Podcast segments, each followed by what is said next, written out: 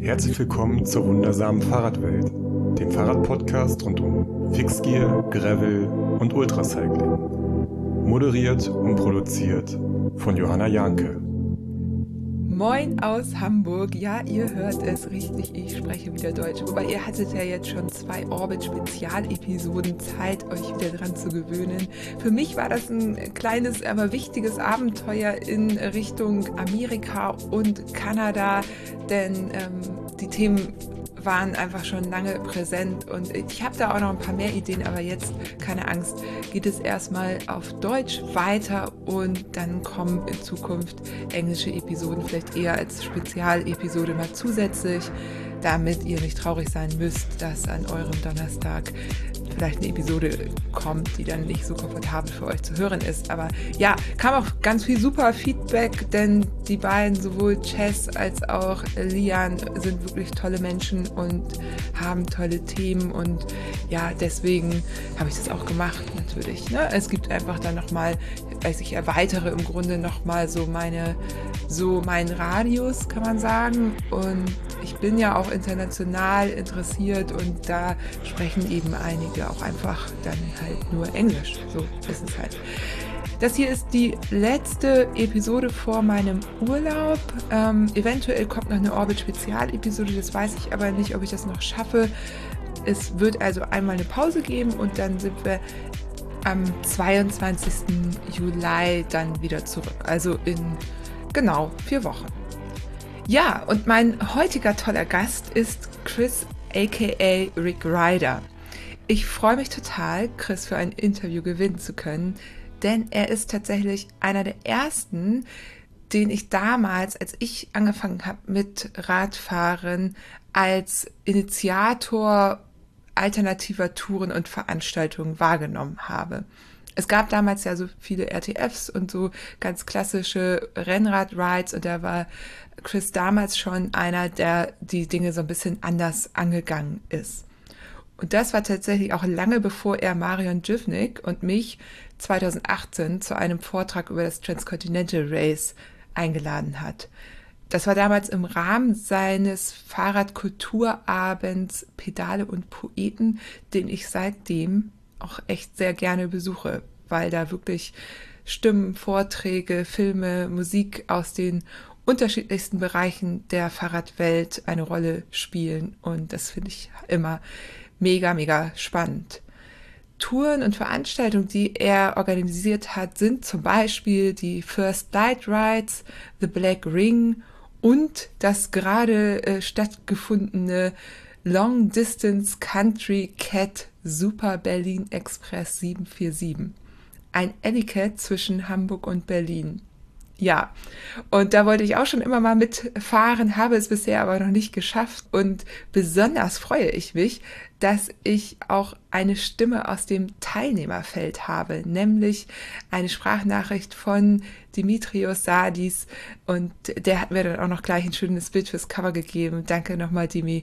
Und so haben wir da auch nochmal einen direkten Einblick plus natürlich den Bericht von Chris selbst, der auch selber mitgefahren ist und uns mitnimmt in seine Fahrradwelt, seinen Aktivismus, äh, das, was ihm wichtig ist und wie er die Dinge angeht. Super inspirierend, auch mal so eine Stimme aus noch mal einer anderen Generation zu hören. Das war mir jetzt auch mal wichtig.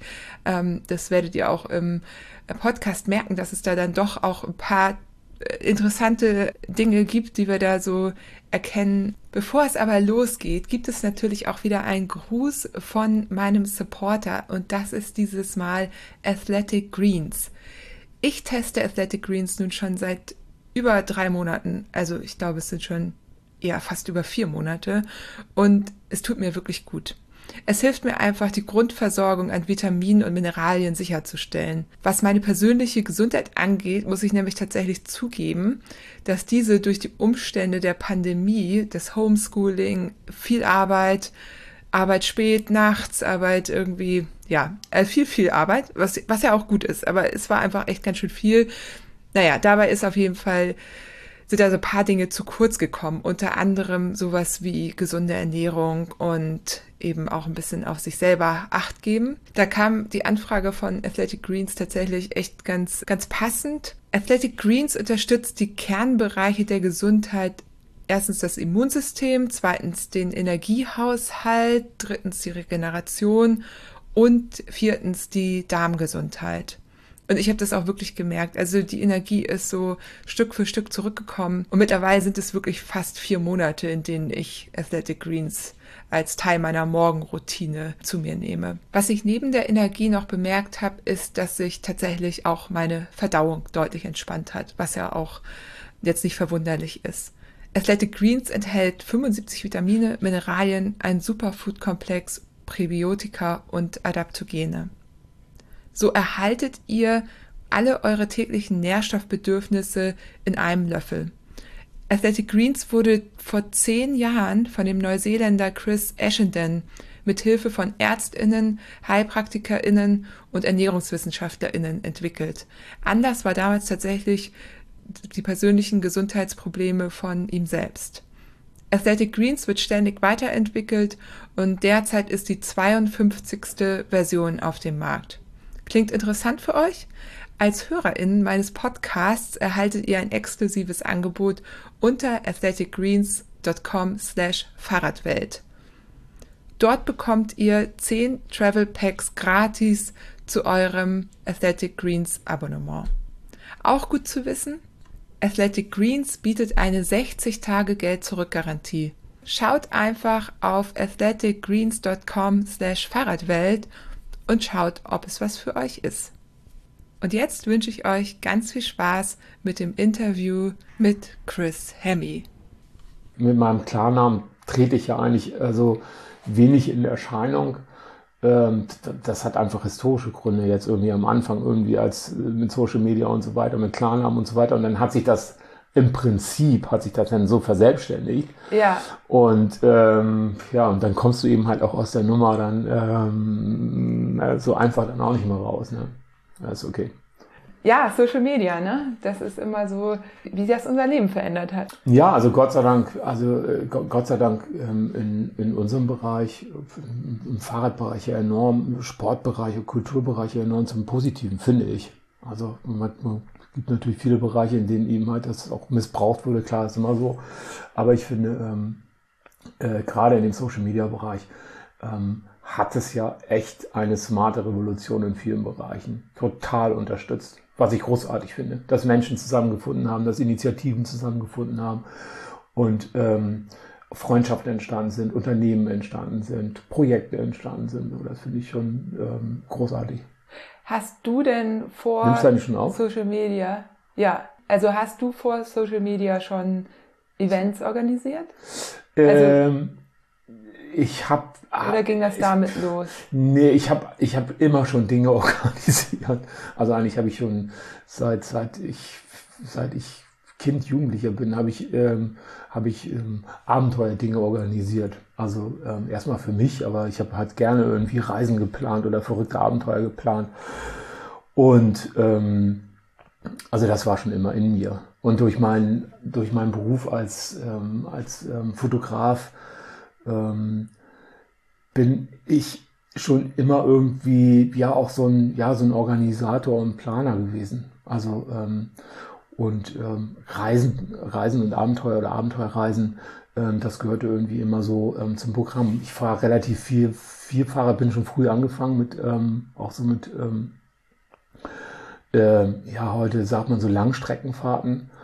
Und ähm, naja, und äh, so ist das halt ähm, entstanden, so als Jugendlicher irgendwie so die, die ersten langen Fahrten gemacht. Und ähm, teilweise eben halt auch so, ja, verrückte, also direkt in der, als die Mauer gefallen ähm, ist, ähm, habe ich dann gedacht, super, jetzt können wir ja, das ist ja irre, jetzt können wir mit dem Fahrrad da, ähm, plötzlich wurde Deutschland irgendwie, also so wie ich es kannte, doppelt so, doppelt so breit. Ich dachte, dann, fahren wir da einfach mal hin und sind dann irgendwie, bin mit einem Freund, haben wir das dann irgendwie geplant, ohne Kumut, ohne Strava, ohne nix irgendwie ähm, sind wir nach äh, Rügen mit dem Fahrrad gefahren und das war die abnorm, also ich glaube unsere längste Tour irgendwie, das waren irgendwie 100, 80 Kilometer an einem Tag, das erschien uns völlig wahnsinnig, aber deswegen auch so geil. Und dann sind wir dann auf dieser Landstraße 105, sind wir so alle 100 Meter von irgendwelchen Travis fast getötet worden, sind wir dann immer da lang und zwar das Wetter war schlecht und so, aber wir haben es halt gepackt so und das war ähm, ja lange Antwort auf eine kurze Frage. Also ich habe halt immer schon irgendwie sowas gemacht und die als äh, Social Media ähm, losging, mh, hm, ja, fing ich fing ich dann auch an langsam ähm, ja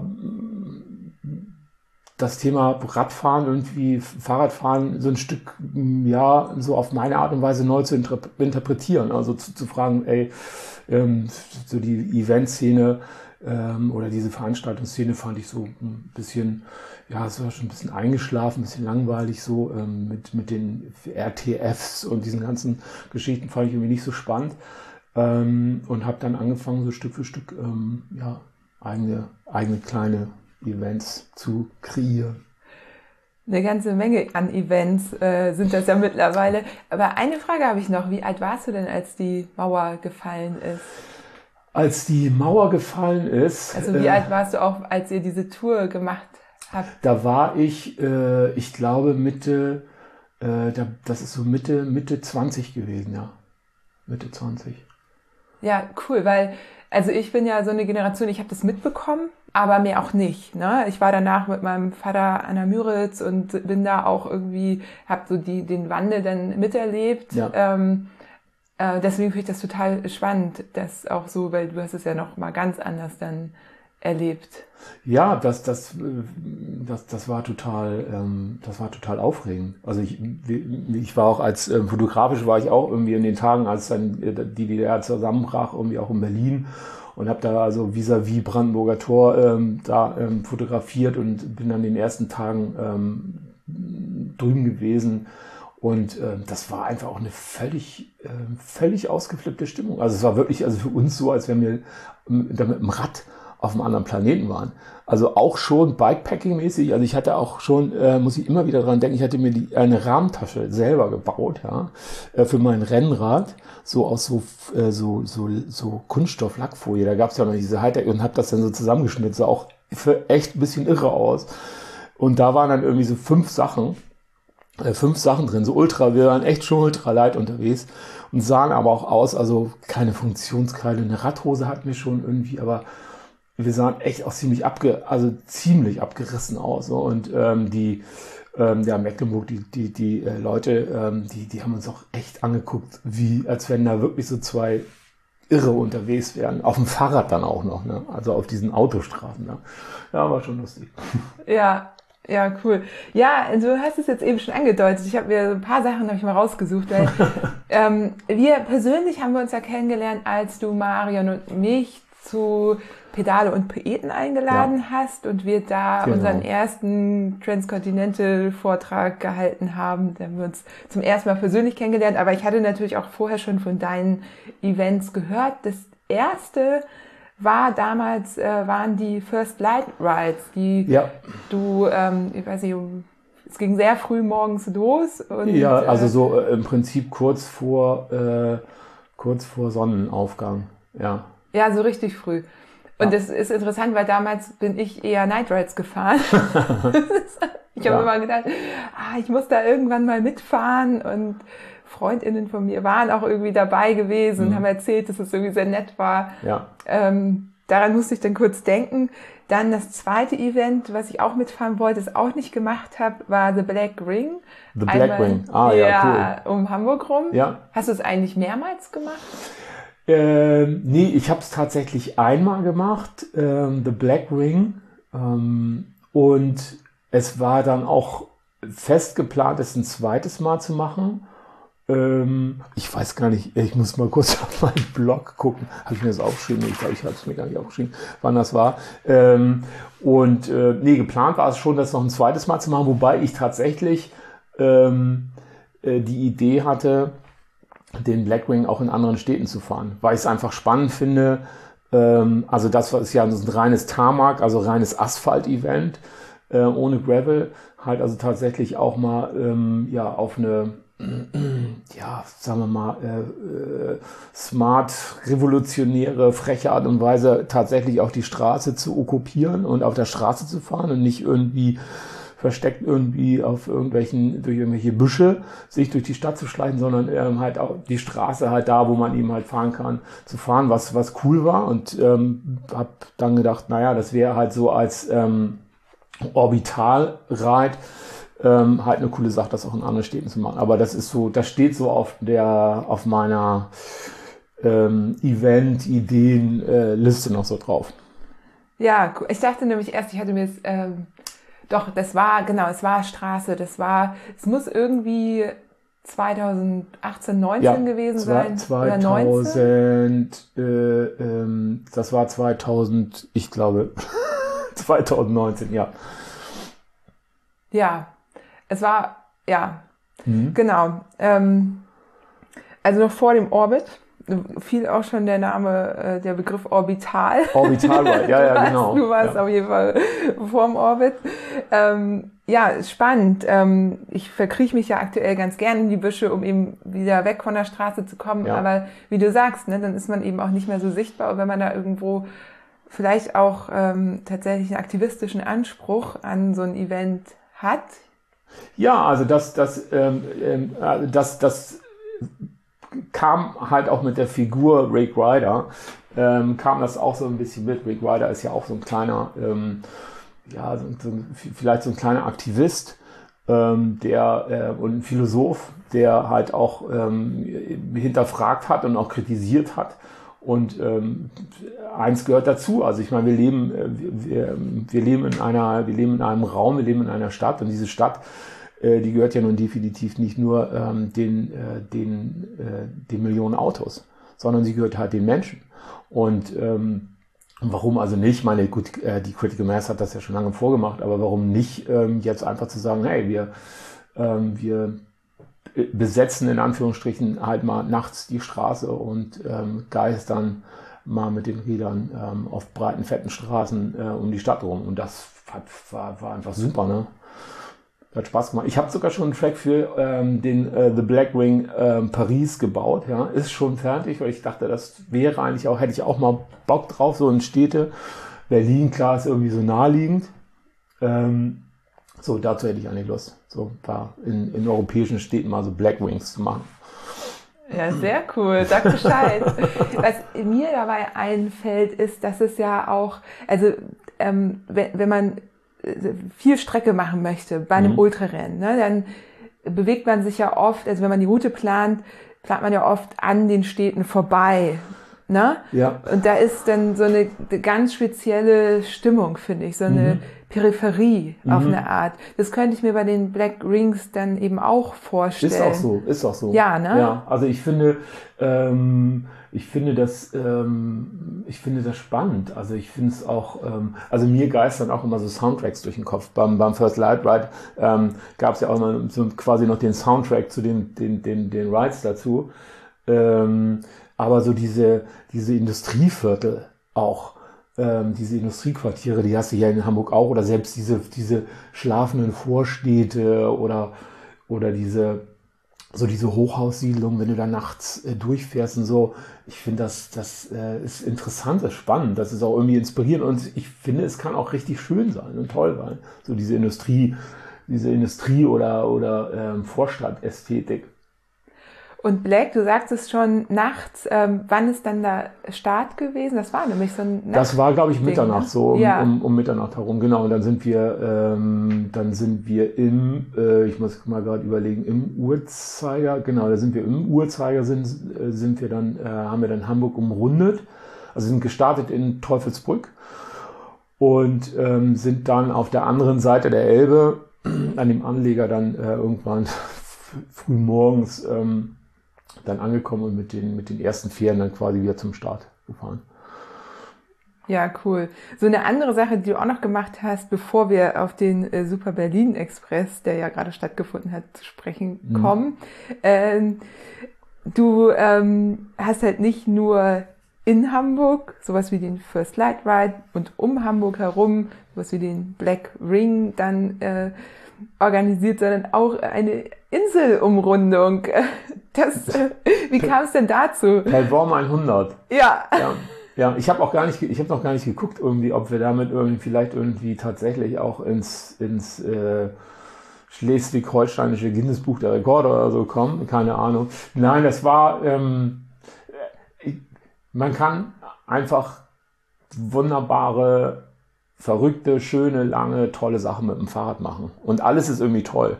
Und ähm, das war halt so im Sinne der Umrundung. Ich weiß nicht, wie da jetzt irgendwie so die Inspirationsstrecke bei mir war. Ähm, aber irgendwann habe ich gedacht, es wäre doch irgendwie auch mal geil, jetzt irgendwie mal auf so einer kleinen Insel so einen Rundkurs zu machen.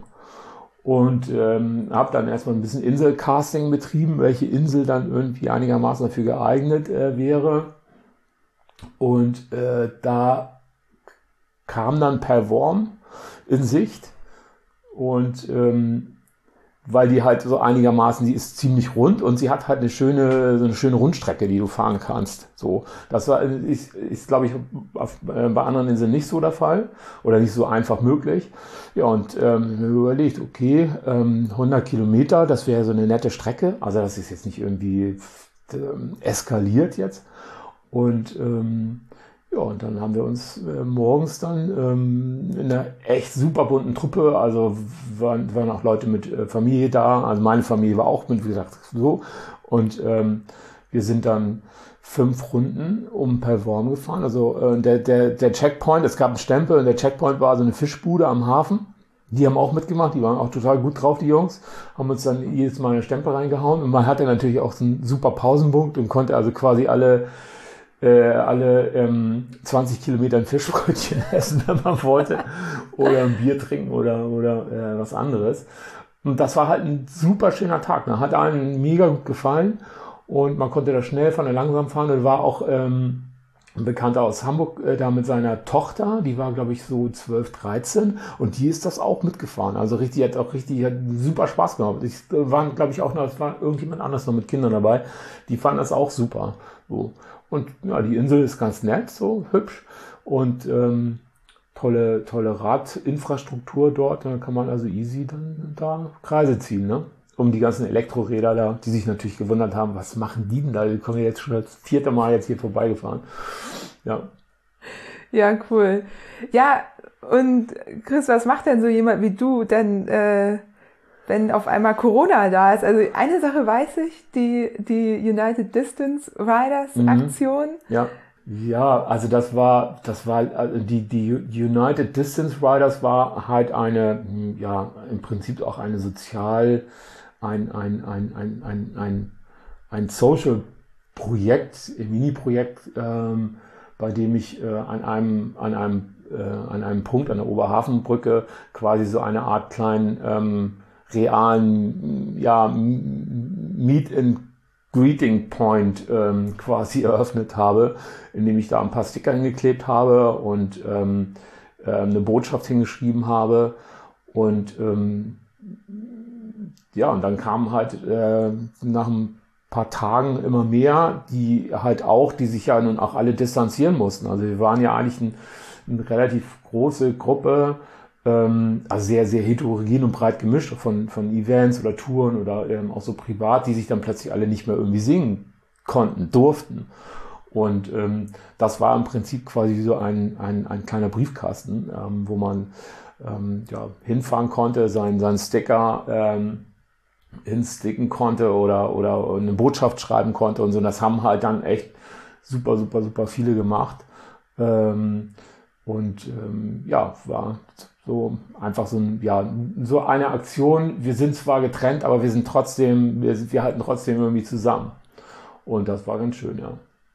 Ein ganz schöner Ort, wenn man ja irgendwie auch immer vorbeikommt, ne? wenn man ja. irgendwie Richtung Deich fährt ja. und ja, egal auf welchem Rad, auf die Stadt Radler, sage ja. ich mal so, kommen da mal vorbei. Ja, das hatte jetzt ja. auch nicht jetzt irgendwie den, den, den, den Anspruch, jetzt da irgendwie so einen riesen Buhai draus zu machen, sondern es war halt irgendwie eine, eine ja, eine nette ähm, Aktion, halt so ein bisschen soziale Wärme ähm, in diese distanzierte Zeit zu bringen und für die, ähm, für, für die aus der, so aus der, ähm, ja, Cycling und ähm, Community. Dann war aber jetzt, ähm, weil ich ja gefragt habe, welche Events äh, überhaupt stattfinden konnten, dann war ja der Super Berlin Express 747 mhm. im Grunde das erste große Event. Ja, davor hatten wir noch im letzten Jahr, das war quasi nach dem ersten Lockdown, ähm, hatte ich äh, noch ein, ein, ein kleineres Event, die, die Kolde Hahnheide, quasi, also die ähm, Bergtour zum Hahnheider Berg. Das hatte ich auch, glaube ich, das vierte Mal schon gemacht. Und ähm, so ein 130 Kilometer oder 120 Kilometer Tour zum Hahnheider Berg. Und das ergab sich im letzten Jahr so quasi in der Lücke, dass man es machen durfte. Das war so auch in den früh, glaube ich, früh Sommer irgendwann äh, Monaten. Und ähm, aber dazwischen und danach war original nix. Das stimmt, ja. Also ich hatte ähm, Pedal und Poeten als Livestream ähm, ein, zwei Mal gemacht, weil ähm, ja auch live nichts stattfinden konnte. Und äh, ähm, habe da quasi ja also äh, eine, eine, Fernseh eine Fernsehshow gehabt ähm, als Livestream mit, mit, mit auch Gästen und so. Das war auch sehr, sehr lustig, auch mit äh, sehr lustigen Pannen. Ähm, aber insgesamt sehr schön. Ja, aber real tatsächlich dann erst jetzt wieder ähm, der Super Berlin Express. Genau. Und vermisst du es? Was vermisst ich? Die, deine Events, immer so viel wie du machst, ähm, bist ja eigentlich immer, also ob ich die vermisse? Naja, also. Eher die Frage, was macht man, wenn man eigentlich so viel gemacht hat, immer und wie kann man das kompensieren? Musstest du das kompensieren oder hattest du eh die genug zu tun mit deinem Kind und so, na, mit Familie.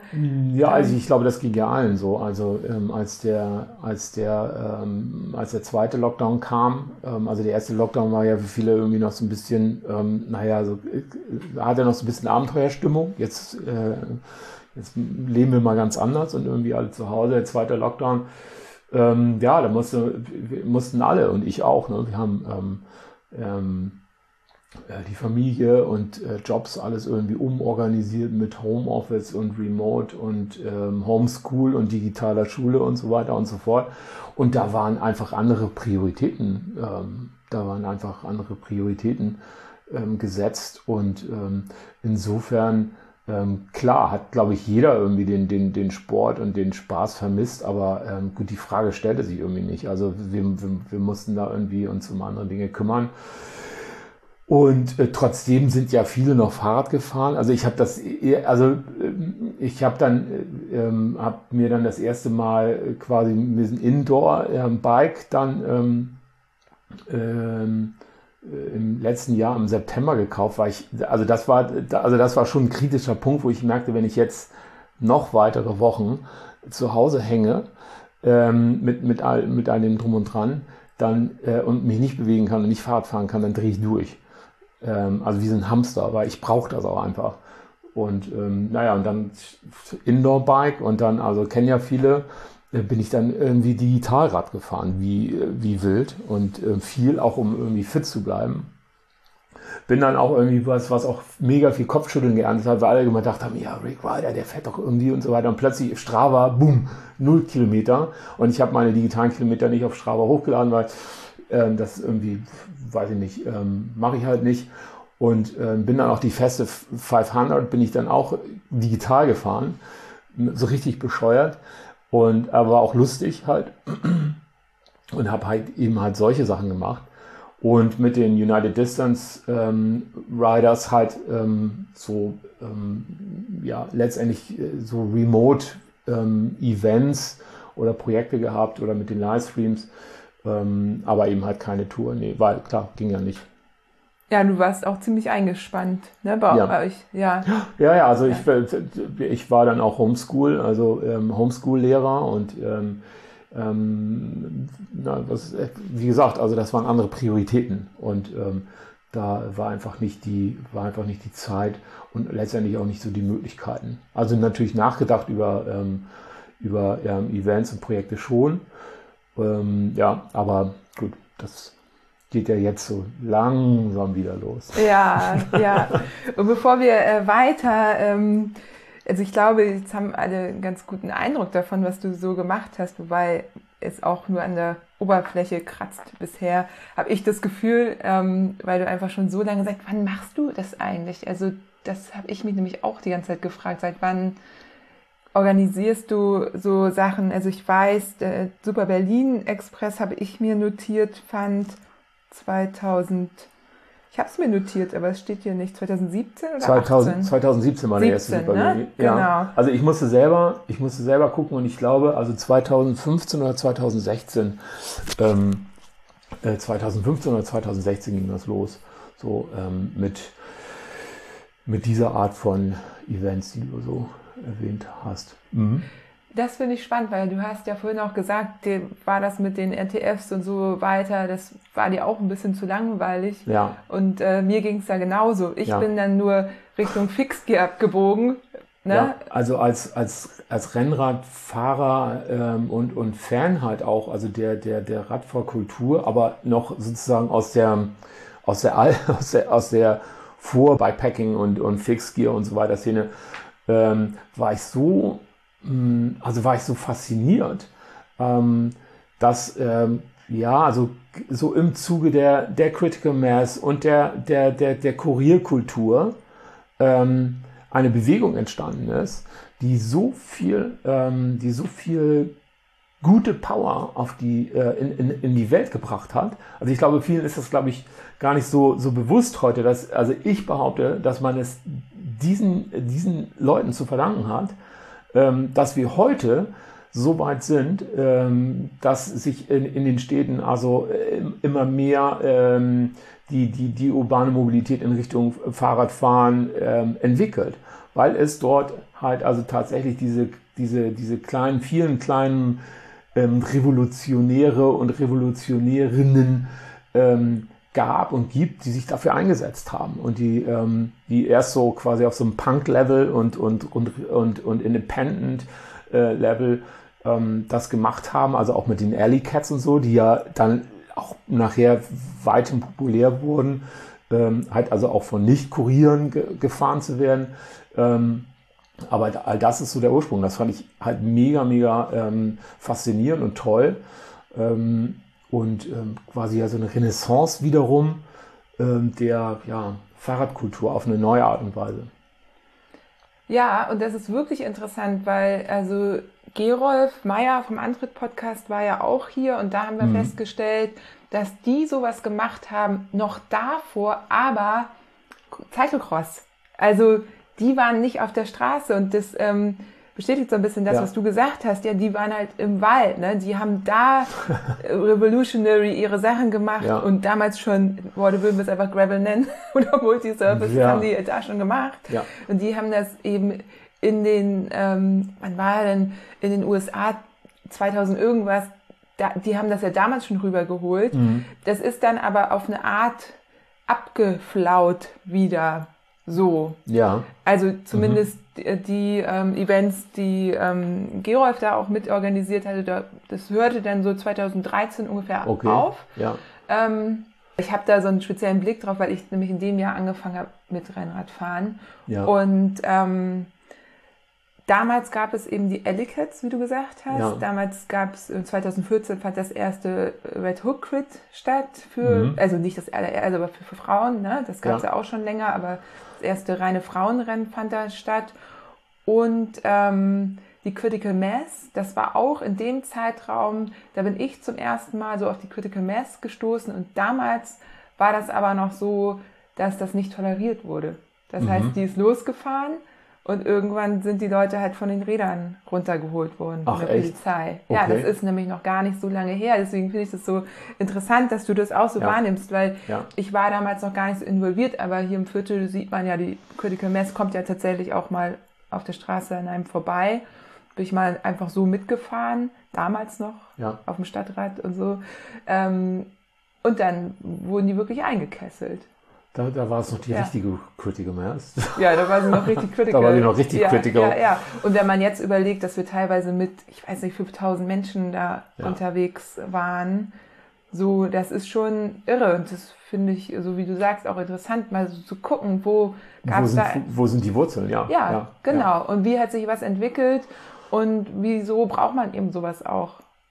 Ja, an, und anscheinend sind ja auch mal so Wellenbewegungen. Also das finde ich auch äh, interessant, wenn du dann noch weiter zurückschaust, gab es ja schon, ähm, gab es ja Bikepacking gab es auch schon 1920 so. Oder, oder 1910 gab es auch schon Bikepacking. Und äh, da gab es auch, ähm, es gab auch, also fand ich auch äh, in Los Angeles gab es Fahrradstraßen 1900, ich glaube 1910, um 1910, 1915 gab es aus Holz gebaute Fahrradstraßen, also richtig lange Fahrradstraßen, ähm, die gebaut wurden, um die ähm, Bewohner so aus den, äh, aus den Vorstädten an die Arbeitsplätze zu bringen. Und da war, war das Fahrrad war mega populär, also von Fahrradautobahnen gigantisch. Und diese Fahrradautobahnen ähm, wurden dann ähm, äh, abgerissen, plus ähm, die Straßenbahnen, die auch frequentiert waren ähm, und sehr erfolgreich waren in Los Angeles, weil die ähm, Mineralöllobby und die Autolobby entschlossen hatte, so, so können wir ja keine Geschäfte machen. Wenn jetzt alle Fahrrad fahren und alle Straßenbahn fahren, dann können wir ja kein Benzin verkaufen und Autos auch nicht. Also, was haben die in Los Angeles gemacht? Ähm, haben also haben die Straßenbahn komplett die Straßenbahn komplett abgeschafft, die, die Fahrradstraßen auch alle wieder abgebaut und die, die Menschen quasi genötigt, Autos zu fahren. Also völlig irre Geschichten, also wenn man in die, in die weite Vergangenheit schaut. Und insofern äh, durchläuft durchläuft so Wellen und finde ich es absolut großartig, dass wir jetzt im Jahr 2021 ähm, ja, ein, im Prinzip wieder die super Chance haben, jetzt ähm, nach einigen Versuchen ähm, vielleicht ähm, vielleicht vieles richtig zu machen. Nicht, nicht alles wahrscheinlich, aber vieles um mit, dem, mit der Fahrradkultur in den Städten ähm, ja, das, das Leben echt lebenswerter zu machen. Und gesünder. Ja, in Hamburg ein bisschen was passiert ja hier, ne? Wir bekommen ein Fahrrad-Schnellnetz, äh, also ich, wann, wann auch immer aber äh, sternförmig soll das dann so in die Stadt reingehen. Ja, also ich finde, auf einigen Straßen fährt es sich ja auch schon viel, viel angenehmer, auch durch diese, diese ähm, Bike Lanes und auch diese Pop-Up Lanes. Ähm, aber trotzdem ist noch wahnsinnig viel zu tun. Also man muss dann nur irgendwie nur bestimmte, äh, bestimmte Strecken fahren irgendwie. Ähm, da, da sind wir, glaube ich, noch äh, Lichtjahre entfernt, weil da grätschst du auch dann irgendwie von Straße auf Radweg und äh, über, halb über die Bürgersteige und muss sich da irgendwie nur durchkämpfen. Ähm, also das, da, da, sind wir noch weit entfernt. Ähm, aber es, es tut sich was, ja. Und es braucht halt Zeit, klar. Man kann es nicht irgendwie in ein paar Jahren jetzt ähm, alles schön machen. Ja, ich bin da sehr gespannt, wie ja. das da, wie, wie, wie das weitergeht und ob man irgendwie in Zukunft auch gerne mit den Kindern äh, ohne Herzkasper durch die Stadt also das ist, finde ich, echt der Indikator. Ne? Also ja. Wenn man ohne, äh, also ohne, äh, ohne Herzinfarkt und Panikanfälle mit, mit Kindern durch eine Großstadt mit dem Fahrrad fahren kann, dann ähm, hat man vieles richtig gemacht. Oder fast alles richtig gemacht. Ähm, ja, das eigentlich ist das ein guter Indikator. Ein guter, ja. ein, ein guter Test, genau. Ja, mal sehen. So, zum äh, Super Berlin Express 747. Ja. Hat gerade stattgefunden. Hat gerade stattgefunden, du, ja. Du bist auch selber mitgefahren. Ich bin auch selber im Express mitgefahren, ja. Hast du ihn gefinisht? Nein, ich habe ihn äh, nicht gefinisht. Ich bin bei Kilometer 567, irgendwas aus dem äh, Berlin Express ausgestiegen in Wittenberge und ähm, bin dann mit der Bahn nach Hause gefahren was sich ja aus Wittenberge auch anbietet. Man muss dazu sagen, ja. es war wirklich ein krasses Wochenende. Ne? Es war ein sehr krasses Wochenende. Mit ja. ähm, ordentlich äh, war das, also es war, ich weiß nur Gegenwind, aber es war auch, waren auch so Sturmböen. Ja. Ne? Mhm. Und das hat einige doch am Ende ganz schön zermürbt. Ja, also das Ding war schon, also die, dieser Super Berlin Express war schon echt eine Hammeransage nach, ähm, also vor allen Dingen nach den ähm, nach den drei ähm, vorangegangenen ähm, Super Berlin Express hin ähm, war, war das schon, war das echt ein Hammerteil, ja. Also das war schon, das war schon mega, mega anstrengend, auch anders. Und weil wir, ähm, weil wir den, ähm, den Offroad-Anteil, den, den haben wir, den haben wir ein bisschen erhöht. Ähm, um, man muss ja mit dem Trend gehen. Genau, man muss ja, man muss ja auch Gravel anbieten heutzutage.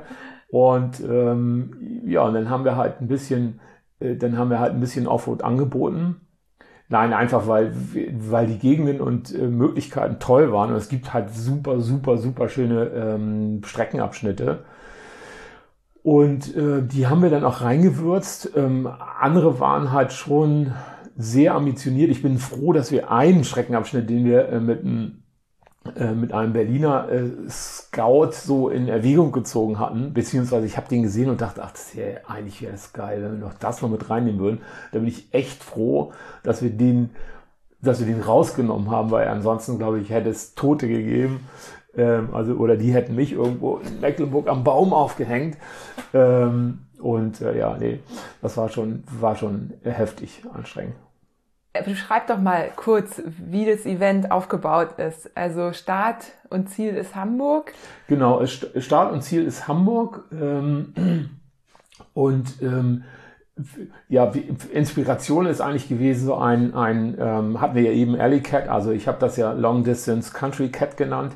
Also äh, quasi eine lange, lange Kurier Pony Express Abenteuer, ähm, Orient Express ähm, Fahrradabenteuergeschichte rauszumachen. Und ähm, die, die Aufgabe ist, äh, du startest in Hamburg und ähm, pedalierst dich dann irgendwie durch bis ähm, Berlin. Und in Berlin äh, gibt es ein geheimes Versteck, ein Cache, an dem, ähm, an dem Spoke-Karten warten, also Spielkarten warten, ähm, nummerierte waren es eigentlich, also in der Vergangenheit nummerierte Karten, die waren jetzt auch nummeriert, aber wegen Corona und ähm, weil wir den Wettbewerb nicht so pushen wollten, haben wir die, äh, die ähm, alle durchgemischt. Normalerweise war es so, dass der Erste, der am Cash ist, zieht die Karte Nummer eins und so weiter und so fort. Also nur um da den Wettbewerb so ein bisschen raus, rauszunehmen, haben wir gesagt, bemüht euch nicht, irgendwie sind alle durchgemischt. Ähm, und äh, genau, an diesem, an diesem geheimen Versteck kannst, nimmst du dir eine Karte, quasi als Beweis, dass du da gewesen bist, ähm, machst ein Selfie von dir, steckst die Karte ein und ähm, fährst dann zurück nach Hamburg ähm, auf möglichst direkten Wege dann, also auf dem Track und machst dann am Zielort auch nochmal ein Selfie als Beweis, dass du ähm, mit der Karte am Ziel angekommen bist. Und das sind insgesamt sieben, also 700, ähm, dieses Jahr waren es 730 irgendwie Kilometer, ähm, waren auch schon mal 760 Kilometer, aber eben halt immer so um die ähm, 700 plus Kilometer. Und jetzt ist das ja eine interessante Länge. Darüber habe ich nämlich nachgedacht. Ich mhm. habe schon ein paar Berichte gelesen und gehört. Und ähm, das Ding ist ja so, alles bis 400, 500 kannst du ja im Grunde durchfahren. Ja. Ähm, alles so ab 1000, da weißt du, da musst du irgendwann mal vier Stunden schlafen oder drei oder wie auch immer. Einige ja. machen es mal zwei, wie auch immer. Ne? Und ähm, 700 noch was ja. ist speziell. Ja. Weil das ist ja auch so ein bisschen auf dem Wochenende angelegt. Mhm. Also eigentlich im Grunde ähm, zwei Tage, eine Nacht oder abends los. Ich weiß nicht, wie, wie da der Start im Moment ist. Ähm, super unterschiedlich. Also als wir, äh, als wir das das erste Mal gefahren ähm, sind, ähm, also diese Distanz kam zustande, wenn, wenn du Hamburg-Berlin rechnest, sind das etwa immer so 300 plus Kilometer. Und wenn du also 300 plus und 300 plus, wenn du das addierst, dann kommst du irgendwie auf diese 700. Dann aber nochmal mit ein bisschen, äh, mit ein bisschen Spaß und äh, in netten Locations bist du eben halt ganz schnell dann eben halt über 700 Kilometer. Und ähm, und das ähm, ist halt eine Distanz irgendwie, die, die, die, die, hat sich, die hat sich halt so ergeben.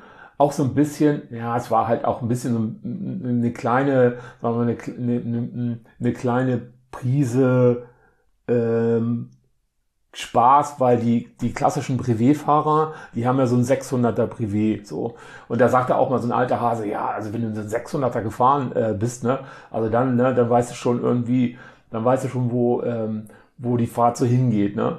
Wo der Hase so, ähm, sagt man das? Wo der Hase so lang läuft, lang fährt. wie der und, Hase läuft. wie der Hase läuft, genau.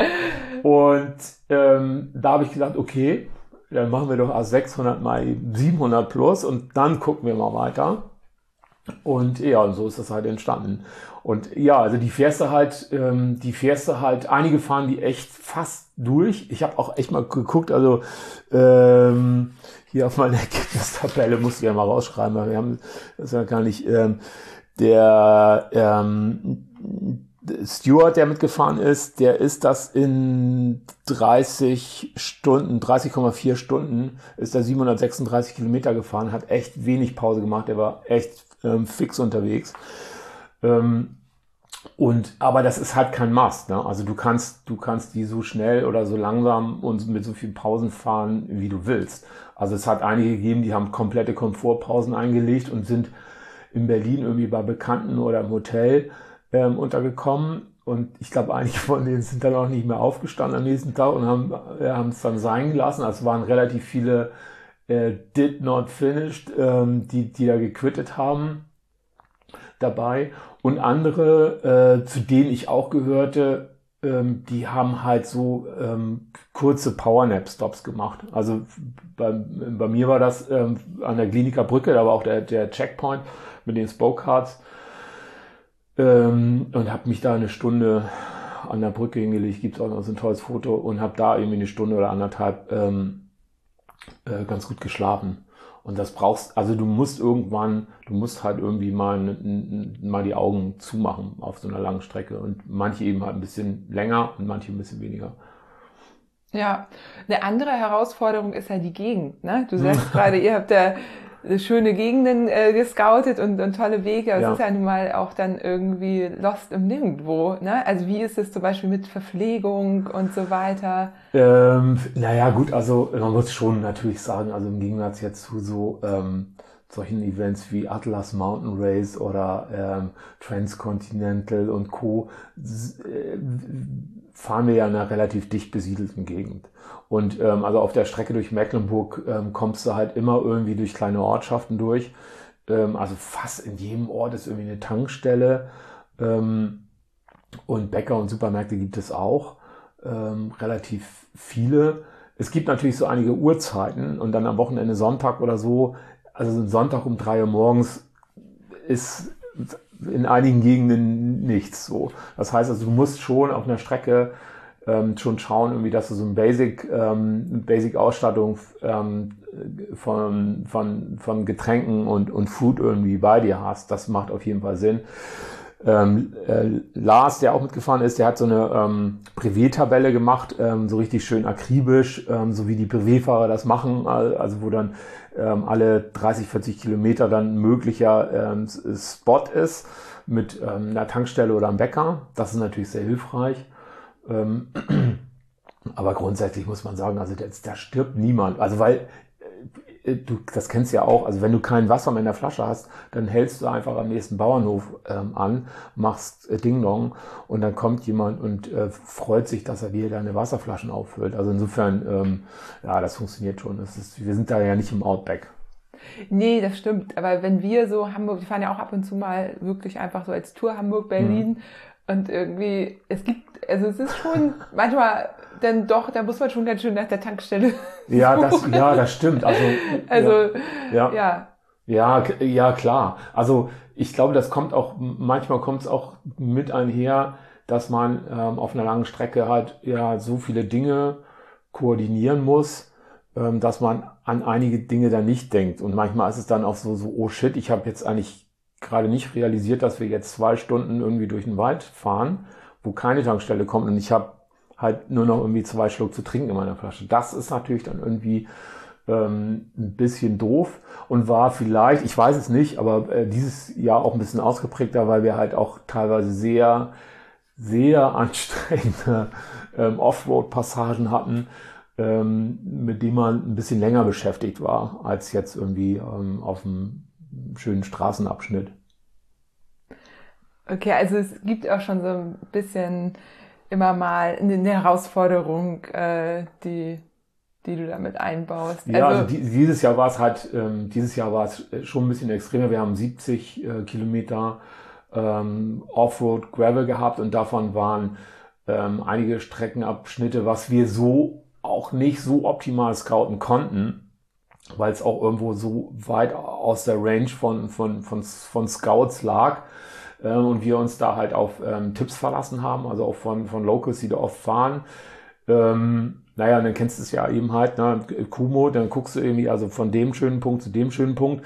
Äh, müssen wir da mal durch den Wald durch. So ähm, macht Sinn, weil sonst hast du gleich 30 Kilometer mehr. Und gerade eben mal dieses schöne Stück da durch den Wald war teilweise waren Sandpisten, die halt richtig kräftezehrend waren, richtig kräftezehrend. Und ähm, es sind halt auch dort einige so ähm, Revierfahrer, Randonneure mitgefahren und die, haben richtig, ähm, richtig geflucht. Äh, insgesamt, also das, das Feedback war super, die waren, die waren auch happy, aber sie haben halt auch, und das finde ich auch klasse, bei so, eine, bei so einem, bei so einem Adventure-Ding, ähm, halt auch wirklich unkalkulierbare ähm, Passagen ähm, und Faktoren mit einzubauen. Nicht, dass du sagst, naja, ich weiß jetzt irgendwie 700 Kilometer Straße, bumm, da weiß ich ganz genau, ich fahre meinen Schnitt und so. Die Dinger haben, glaube ich, bei allen äh, denen die Zähne gezogen weil du kommst nach, keine Ahnung, fünf Kilometern oder zehn Kilometern ähm, durch solche Pisten, kommst du anders nachher auf die Straße. Du bist aus dem Rhythmus raus, du bist, ähm, hast richtig viele äh, Körner verbraucht. Und insofern, ähm, ja, das fand ich dann, im Nachhinein haben auch alle gesagt, also fanden es schon irre, ne? Die kreative Strecke und oh Gott, und wir haben dich gehasst und äh, wir haben rumgeflut, aber am Ende fanden das alle super. Erinnert mich so ein bisschen an den äh, Gravel Pass, den wir beim Transcontinental Race fahren mussten. Ja, das ist der ja, auch so ja, das ist ähnlich, eigentlich ne? total ja. unnötig. Völlig unnötig und irre. Ja. Und äh, ja, ich, so du das sagst, ne, das sah ja auch aus, aus in den Filmen auch.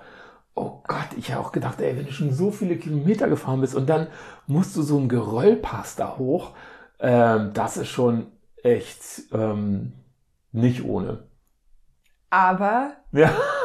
das, sind, das ist das, was bleibt. Ne? Ja, ne? Also den will ich definitiv Und es hat sich ja, und es hat sich ja anscheinend auch irgendwie so etabliert, ne? Also das bei den äh, bei den Events, ich saß jetzt irgendwie auch vor kurzem bei den äh, bei dem Transpyrenäen Race, ähm, dass sie auch immer zum Schluss nochmal so ein richtig fieses Ding da reingehauen haben mit irgendwie abnorm viel Steigung äh, Prozenten und so und äh, ja Ja, einmal zum, ärgern. zum großen Finale nochmal, ja. Ja, irgendwie, ja, irgendwie ist es, aber ja, und die wissen das auch. Anna Hesslock wusste das ja auch. Die hat auch gesagt, hier, ne, mit Mike Hall, die hatten den noch zusammen irgendwie gescoutet gehabt und der wollte den gerne drin haben. Und also ja, die, war klar, was da für Reaktionen kommen. Ja.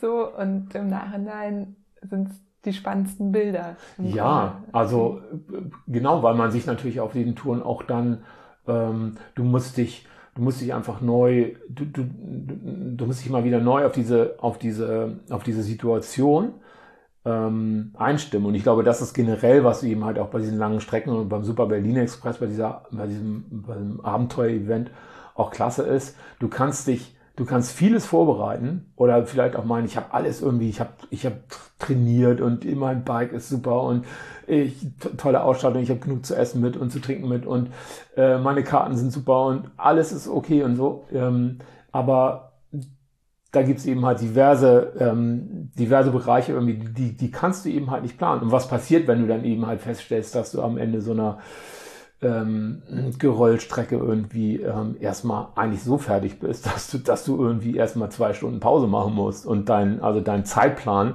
vielleicht irgendwie völlig im Eimer ist. Und ähm, ja, naja, mit dem Gegenwind, der der dann auf der Rücktour ähm, dann äh, noch anstand, wurde es dann auch nochmal richtig heftig, ja. Ja, ich habe hier noch was Kleines vorbereitet. Ach, du hast noch was Für vorbereitet? dich, ja, für uns, für uns alle. Oh, Und zwar, es gibt nämlich auch ein, ein kleines Feedback von einem, äh, der mitgefahren ist. Hm. Von Dimi nämlich. Danke, Dimi, dass du uns hier was aufgenommen hast. Du Das ist ja weißt- cool. Ja, der hat nämlich, erzählt er auch gleich, ähm, Unfinished Business, ne? Der war vor Ja, ja, zwei der- Jahren oder so. Der war vor zwei Jahren, war äh, Dimi mit einem Freund da und äh, konnten das, ähm, haben das nicht gefinisht. Und ähm, Ja, und äh, das hat mich gefreut, dass ähm, er immer, äh, ich so im Hintergrund Social Media immer am Start war und sagte, so, ich habe da noch eine Rechnung auf äh, mit dem Super Berlin Express und äh, ja, es hat mich auch sehr gefreut, dass er dann auch mit am Start war, ja. Wir sind noch eine Zeit lang mit zusammen gefahren und äh, konnten so ein bisschen schnacken, das war cool. Soll ich mal anmachen? Ja, klar, ich, jetzt bin ich ganz gespannt.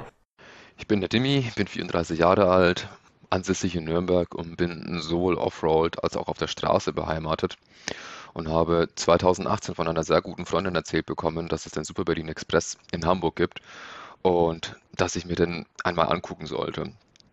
2019 habe ich dann im Juni gemeinsam mit einem Freund versucht, den SBE zu fahren, mussten dann aber nach 600 Kilometern aufgeben, weil wir sowohl am Tag zuvor zu wenig geschlafen haben, als auch wirklich in der Planung viel vernachlässigt haben. Körperlich waren wir zwar fit, haben aber nicht bedacht, dass wir unterwegs Verpflegungsstationen brauchen und einen Plan B parat haben müssen, den wir auspacken können, wenn Sachen nicht so laufen wie geplant. Aber solche Erfahrungen muss man wahrscheinlich machen, um daraus zu lernen, um es in Zukunft besser zu machen. Mit diesen Erfahrungen aus 2019 und einer gehörigen Portion Vorfreude habe ich in diesem Jahr meine Sachen gepackt und bin alleine am Donnerstag angereist, um dieses Mal eine ordentliche Mütze Schlaf mitzunehmen. Start war dann am Freitag um 6 Uhr an der Alsterwiese in Schwanenweg. Vor Ort waren zu diesem Zeitpunkt ungefähr 30 Fahrer.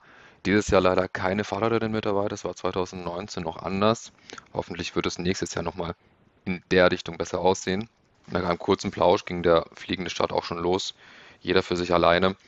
Jedoch hat sich immer wieder ein anderer Fahrer gefunden, mit dem man ein kurzes Gespräch führen konnte und den ein oder anderen gemeinsamen Kilometer fahren konnte war es nach dem ganzen Lockdown und Solofahrten über den Winter und das Frühjahr hinweg wirklich eine Wohltat war.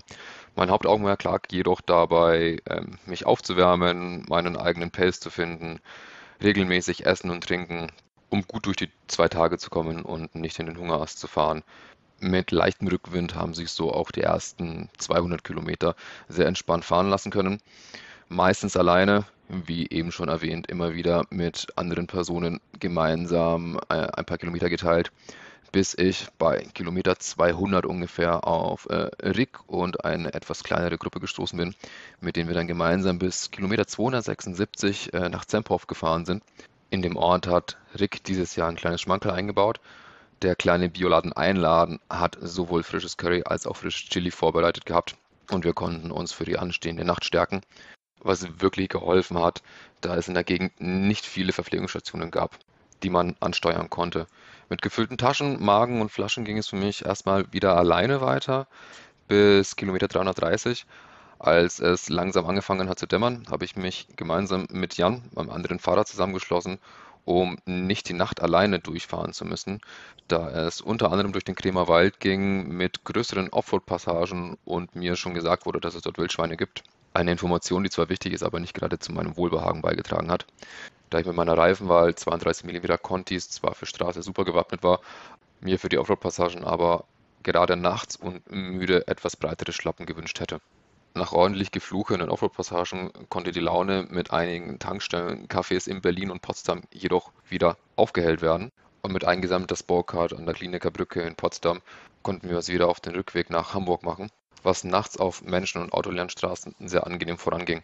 Zu der Zeit ist auch die Entscheidung gefallen, nicht nachts zu schlafen, sondern wirklich durchzufahren bis ans Ziel und äh, habe mich ungefähr bei Kilometer 450 von meinem Mitfahrer Jan verabschiedet, kurz 30 Minuten an einer Bushaltestelle die Augen zugemacht. Ich konnte zwar nicht einschlafen, aber den Kreislauf herunterfahren hat auf jeden Fall geholfen, um den Kopf wieder ein bisschen klar zu bekommen und die restlichen Kilometer in Angriff zu nehmen. Die größte mentale Herausforderung ging bei mir in den Morgenstunden los, als der Wind auffrischte. Es war Sturm gemeldet, bevor 6 bis 7, das heißt Windböen bis 55 Stundenkilometer genau aus Nordwesten, also in die Richtung, in die man fahren musste, um nach Hamburg zu gelangen, haben die Moral in Kombination mit vielen Kilometern an der Elbe entlang nicht gerade gesteigert. Was mir persönlich sehr geholfen hat, war meine Vorbereitung im Vorfeld. Ich habe entlang der Strecke alle 20 bis 30 Kilometer entweder Tankstellen, Bäckereien, Supermärkte oder Friedhöfe herausgesucht, an denen ich halten konnte, um meine Vorräte aufzufüllen. Was zudem den Vorteil hat, dass ich die Strecke in kleinere Teiletappen einteilen kann und mich dann von Etappe zu Etappe hangeln kann, um die Motivation aufrechtzuerhalten, weiterzufahren. Was von Stunde zu Stunde immer schwieriger wurde. Nur als Beispiel, für die letzten 100 Kilometer habe ich rund sechs Stunden gebraucht mit 300 Höhenmetern aufgrund nachlassender Kräfte und ständigen Gegenwind inklusive Windböen. Da hilft am Ende auch nicht mehr Essen, sondern irgendwie durchbeißen. Die Belohnung folgt jedoch am Ende, als ich am Endenwerder Fährhaus angekommen, zwar alleine, ohne Empfangskomitee, jedoch hat die Kommunikation über die private Facebook-Gruppe mit allen Teilnehmern super geholfen und über die ganze Fahrt hinweg motiviert, weiterzumachen und nicht aufzugeben. An dieser Stelle nochmal ein dickes Dankeschön an Rick und alle anderen, die bei der Organisation und Durchführung des Events geholfen haben. Und als Tipp an alle, die den Super Berlin Express im nächsten Jahr vielleicht angehen möchten, trefft die richtige Reifenwahl anhand eures Systemgewichtes und des auftretenden Untergrundes. Sucht euch im Vorfeld Geschäfte und Orte, an denen ihr eure Vorräte auffüllen könnt. Falls ihr bivakieren möchtet oder Zelt dabei habt, könnt ihr im Vorfeld Schlafmöglichkeiten raussuchen, aber meine persönliche Erfahrung ist, dass es immer anders kommt als geplant und man flexibel sich einen Ort sucht, wo man schlafen möchte oder auch kann. Und als letzten, für mich persönlich fast schon wichtigsten Punkt, immer 10% langsamer fahren, als man in dem Moment eigentlich könnte. Denn der Tag, die Nacht und der kommende Tag werden lang und anstrengend. Ja, das sind ja gute Tipps hier nochmal. Ja, das war ja eine schöne, ähm, schöner Report von Dimi. Ja, cool. Ja, freut mich. Ja, ich hatte gesehen, ähm, es hatte jemand auch gestern oder vorgestern ähm, sein, äh, sein, sein, sein Blog gepostet äh, zum Super Berlin Express, auch schön geschrieben. Und das, das finde ich auch toll, also diese Geschichten, die hier stehen. Und jede, Geschichte, jede Geschichte ist irgendwie anders. Und ähm, zumal ja eben halt auch sehr, also es fahren eben halt junge Fahrer mit, die ältesten, ähm, 63 und 64 Jahre alt. Ähm, Klaus, 63 Jahre alt, hat sein, sein, sein ähm, der ist jedes Mal, fast jedes Mal mitgefahren, jetzt dreimal mitgefahren und hat jetzt seinen, seinen Streckenrekord gebrochen ähm, und hat äh, 400, ich glaube 460 oder 440 Kilometer ähm, ist er quasi am Stück gefahren, was ich auch super finde, super Leistung. Und ähm, ja, andere, ähm, andere deutlich Jüngere haben da in, in, in Berlin dann irgendwie gequittet und ähm, ja, cool. Ja. Ja, und äh, was sagst du zur Reifenwahl? Mit was bist du gefahren? Ähm, es haben mich auch vorher haben mich tatsächlich schon viele E-Mails erreicht. Ja, Rick und sag mal und so, was, was fahre ich denn am besten für ein Rad und Reifen und so? Das sind ja so diese klassischen Fragen, ne? Und ähm, mir war ich wusste ja also von diesen Gravel-Passagen und dachte, naja gut, aber also ich habe nicht gedacht, dass, dass, dass da jetzt aufgrund eben halt auch dieser Trockenheit das so teilweise so, so tief sandig war. Einiges war auch ein bisschen trailig, muss man sagen. Ähm, ich bin ähm, äh, auch 32er Reifen gefahren, 32er ähm, Breite. Also habe ich jetzt eigentlich fast auch auf den, äh, auf allen langen Strecken, auf den Straßenstrecken, weil ähm, speedmäßig ist es völlig okay. Und ähm, das waren jetzt ähm, von ähm, äh, ganz, äh, also das war ein Tipp von einem von einem äh, bekannten ähm, Fahrradmechaniker, der äh, von Vittoria Zafiro Pro heißen die, eigentlich ein relativ günstiger Reifen, ähm, der aber sehr äh, sehr haltbar ist. Und er hat so eine ganz leichte Profilierung. Und ich fand das immer fand das sehr angenehm, ähnlich wie die Grand Prix 4000 von Contini, ähm, fand das ganz angenehm und äh, den bin ich jetzt gefahren in der Kombination mit Latex-Schläuchen, ein bisschen leichter, also nicht, nicht ähm, tubeless. Und fand die Kombi mega gut. Also Nullplatten sehr komfortabel, schnell genug und ähm, ja gut, also Sand ist eben halt echt speziell. Also da kann man hätte man sich natürlich irgendwie locker auch 47er Reifen gewünscht. Aber man kann halt nicht alles haben. Nee, das ist es. Ja, Latexschläuche habe ich auch gerade ja. ähm, bestellt. Wollte ich auch mal ausprobieren. Ja, ich fand das, ähm, äh, fand das ganz gut. Also überzeugend jetzt, ähm, weil sie sind ja deutlich leichter ähm, und sind deutlich, ähm, ähm, deutlich elastischer oder sollen eben halt wirklich deutlichst elastischer sein und äh, speziell eben halt so bei Durchstichen und so äh, wesentlich unempfindlicher sein und dann durch die Nachgiebigkeit halt nicht äh, gleich dann ein Loch bekommen. Bin gespannt, ob sich das so befürwortet. Also jetzt die äh, auf, den, auf der langen Strecke und das war wirklich heftiges, ähm, äh, waren heftige Streckenabschnitte, war, ähm, lief nicht gut, kein Platten, nix. Ja, cool. Ja, ich fände es auch gut, weil auf dem Rennrad Tubeless muss ich jetzt nicht unbedingt so unbedingt haben? ja, ich war, ich irgendwie sträube ich mich da äh, noch. Also eigentlich, weil ich äh, jetzt noch keine Lust habe, jetzt auf noch mehr irgendwie gedengel irgendwie mit dieser Dichtmilch und so weiter und so fort. Und dann hört man immer Geschichten, ja, dann habe ich das gemacht und dann äh, plötzlich war, äh, ist mir die ganze Dichtmilch um die Ohren geflogen und so. Und da bin ich dann irgendwie auch noch so ein bisschen oldschool. Mal gucken. Ja. ja. Also ich glaube auch wenn, also ich mag das äh, Roll, also Gefühl äh, Tubeless sehr, Mhm. ähm, aber wenn Latexschläuche da in die Richtung gehen, dann wäre mir das fast auch lieber. Ja. Wir waren damals vom Transcontinental nochmal Seid, seid, ihr da eigentlich Tube, zurückgewechselt. seid ihr da Tubeless Nee, gefahren? wir wollten. Aber dann hatten wir so, eine, so ein Thema, ich hatte einen Cut Ja. im Mantel, Ja. irgendwie bei einer Ausfahrt und wir haben einfach den Mantel nicht von der Felge gekriegt. Also niemand hat den runtergekriegt. Oh, ich konnte noch shit. nicht mal einen Schlauch einziehen.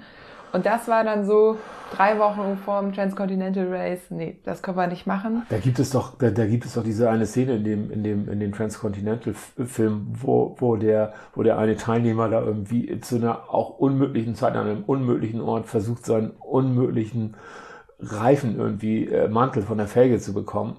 Ähm, och, ja, das kann man sich auch richtig vorstellen, dass es auch echt die Hölle ist dann, wenn sowas nicht funktioniert. Ne? Ja. Ja, und bei uns war einfach so Grundbedingung, wir müssen alles selbst reparieren können. Alles Ja. geht natürlich nicht, ne? aber, aber die, äh, sowas wie Platten oder so. Ja. Und letztendlich sind wir ja die 4000 Kilometern ähm, fast, also Marion hatte gar nichts und ich hatte einen Schleicher und Ja. einmal bin ich halt dann in Albanien in so eine, so eine Porzellangeschichte reingefahren. Hat halt Auch verrückt, ne? Also du fährst Ja. eben halt so elendlange Strecken oder oft, das ist gar nichts und dann fährst du hier irgendwie in Hamburg irgendwie 30 Kilometer und hast irgendwie gefühlt irgendwie äh, zwei Platten. Denkst du auch, das kann doch- doch nicht sein. Ja, Dänemark ist doch aber auch noch Dänemark schlimmer, ne? ist einfach, Dänemark ist Da habt ihr doch Horror. mal eine Geschichte abgebrochen. ja. Ich habe es nur genannt Gravel of the Devil. ja. Ähm, ja. ja, Da also, liegt so, so ein Split ne, auf der Straße. Da ist irgendwas. ja das, ist, das ist halt anders. In Dänemark, die, die, die ähm, Gravel-Strecken, also das hatte ich das erste Mal, als ich, ähm, als wir in der Gruppe bei so einem ähm, Rafa Prestige in Kopenhagen mitgefahren sind. Und äh, da war ich irgendwie der, der Plattenkönig. Sind wir losgefahren. Die anderen hatten, glaube ich, einen oder so. Und ich hatte drei. Und äh, irgendwelche Zeiten konnten wir uns dann sowieso abschminken. Immer wieder. Ne? Mit, das war auch mit dem, ähm, mit dem Grand Prix 4000. Und dann bin ich irgendwann bei so einem dänischen Fahrradhändler gelandet. Und ich dachte, das kann doch nicht sein, irgendwie, dass sie jetzt alle vier Kilometer so einen verdammten Platten. Und der sagte mir, ähm, ja, ja, das ist ähm, diese, ähm, dieser, dieser dänische Gravel, das sind ja diese, diese Flintstones ähm, aus diesen äh, Flintsteinen, dieses sehr, sehr hartes Gestein ist und die werden ja gemahlen und daraus werden dann die, diese Gravel-Strecken gemacht und ähm, da sind eben halt so ganz kleine Spitzen dabei. Und wenn es geregnet hat, ähm, dann schwimmen diese, diese, diese spitzen Steine auf, ja, und wenn du dann mit dem entsprechenden Reifen rüberfährst, dann bohren sich diese wie kleine Dornen, wie kleine Messer in die Reifen rein. Und es gibt eben halt Reifen, und dazu gehören halt auch bestimmte Typen, ähm, also zum Beispiel äh, die, die Contis, die eine super Haftung haben, aber die werden, wenn es nass wird, wird das Gummi weich. Äh, Und die Allzweckwaffe in Dänemark und dann hatten wir tatsächlich noch so einen Reifen besorgt oder einer, der mitgefahren ist, war, hat mir einen echten Mantel besorgt, ist der Schwalbe Durano irgendwas. Der wiegt Ach. irgendwie Durano Marat, keine Ahnung, irgendwie, der wiegt irgendwie gefühlt acht Kilo, ja. Aber er ist eben halt so die ultimative Waffe, weil da kommen diese Dinger nicht durch, so. Und äh, das macht's halt in, ähm, also das macht's in Dänemark eben halt tatsächlich so speziell. Und als wir dann die, die, ähm, die Tretoppe, also diese drei Gipfeltour, die wir kreiert haben mit, mit Kevin zusammen aus Flensburg, also wollten wir eigentlich die drei, so drei, drei der höchsten Gipfel Gipfel in Dänemark. in Dänemark äh, erklimmen, ja. Also das war, das war, ist quasi die alte Trainingstour von, ähm, von einem alten dänischen Rennradfahrer, den ähm, wir erfunden haben, man weiß es nicht. Und ähm, der also beinahe bei der Tour de France mal teilgenommen hätte. Ähm, und der ist also diese Tretoppe-Strecke mal gefahren.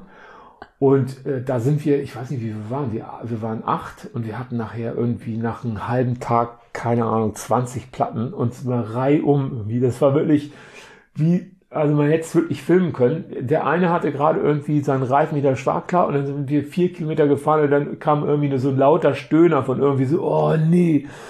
Und bang, schon der nächste Platten. Und das ging am, also es ging eigentlich den ganzen Tag so, dass wir dann irgendwann am späten Nachmittag gedacht haben, ey, wenn das jetzt so weitergeht, dann kommen wir nie an. Und ähm, haben das dann echt ähm, abgebrochen. Und ähm, ja, das war, das war die Geschichte Gravel of the Devil. Und da haben dann auch einige gesagt, also Kevin zum Beispiel aus, aus, aus Flensburg, der fährt nur noch tubeless und meint, funktioniert super.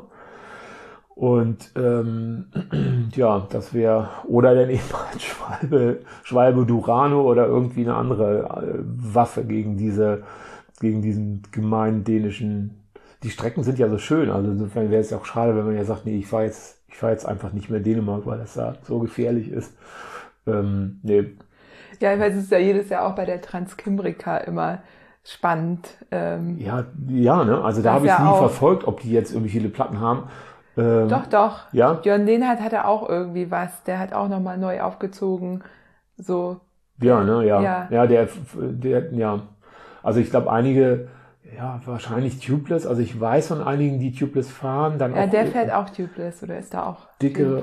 Ja, ja. ja. aber irgendwann war der, glaube ich, auch durch und dann ging auch nichts mehr und dann ähm, mhm. hatte der aber, glaube ich, entweder hatte er einen dabei oder hat noch einen gekauft und hat den dann nochmal neu aufgezogen und so. ich glaube, Nässe ist halt, also Nässe ist echt das Problem. Also ich glaube, mhm, genau, und das ist ja auch, die, ist ja März und da ist da, er dann auch immer. Ja bisschen Feuchtigkeit meistens mit involviert. Mhm. Ja.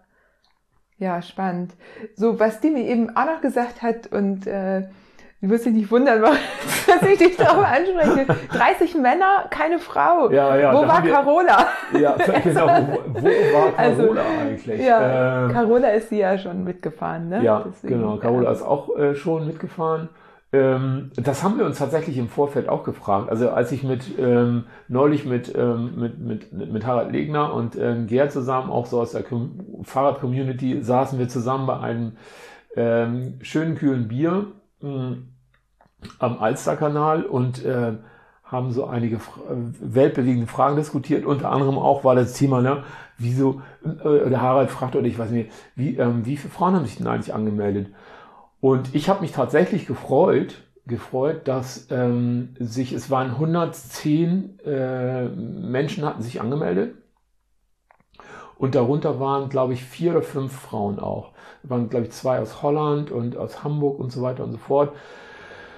Und äh, die haben dann, also von den Vieren haben, glaube ich, drei ähm, offiziell abgesagt, wegen, wegen Corona, wegen Logistik, wegen irgendwas so.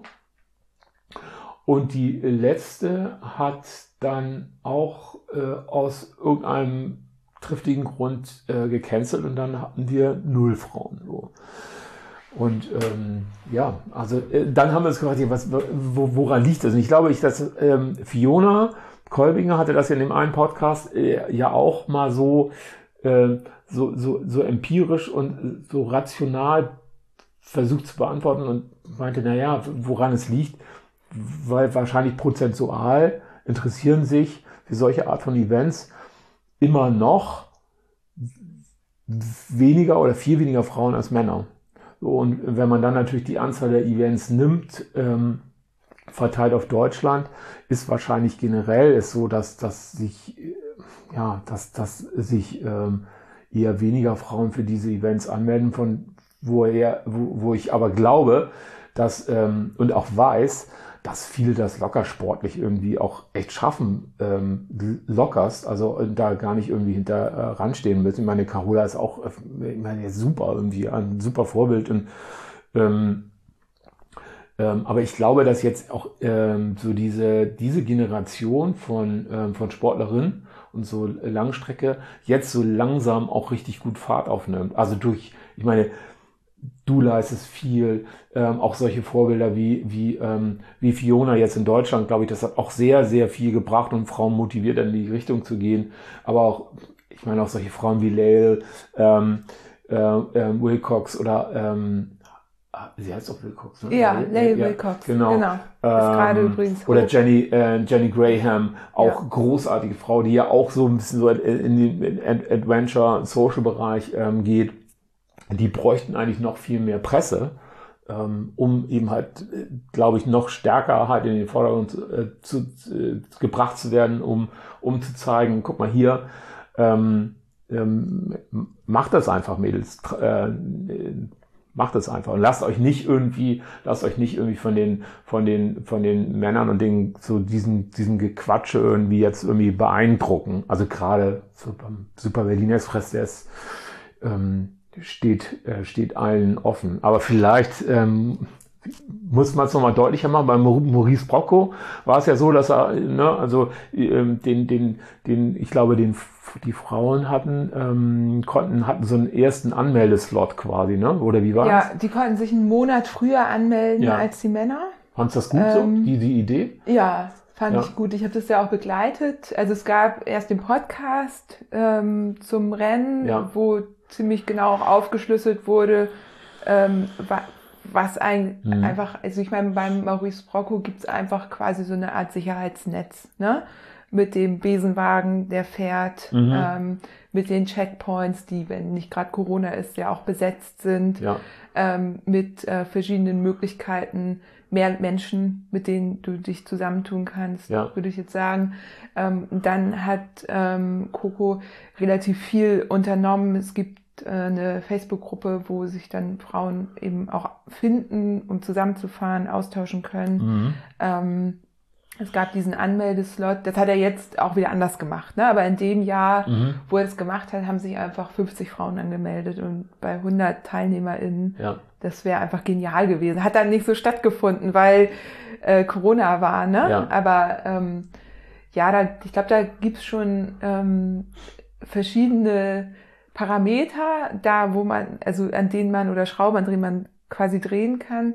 Ich habe mich gefragt, allgemein bei deinen Events ähm, habe ich das Gefühl, ähm, die sind, also wenn ich jetzt in irgendein Gravel Bikepacking, nun sind die ja auch viel auf der Straße tatsächlich, aber Kalender gucke, ja. dann stehen die da ja nicht unbedingt drin, oder irre ich mich da? Also yes, ja, das ist richtig. Also ähm, der, Super Berlin Express ist im Prinzip jetzt in diesem Jahr ähm, über die, ähm, die Webseite, die wir aufgebaut haben und ein bisschen mehr Promotion auf ein anderes Level gekommen.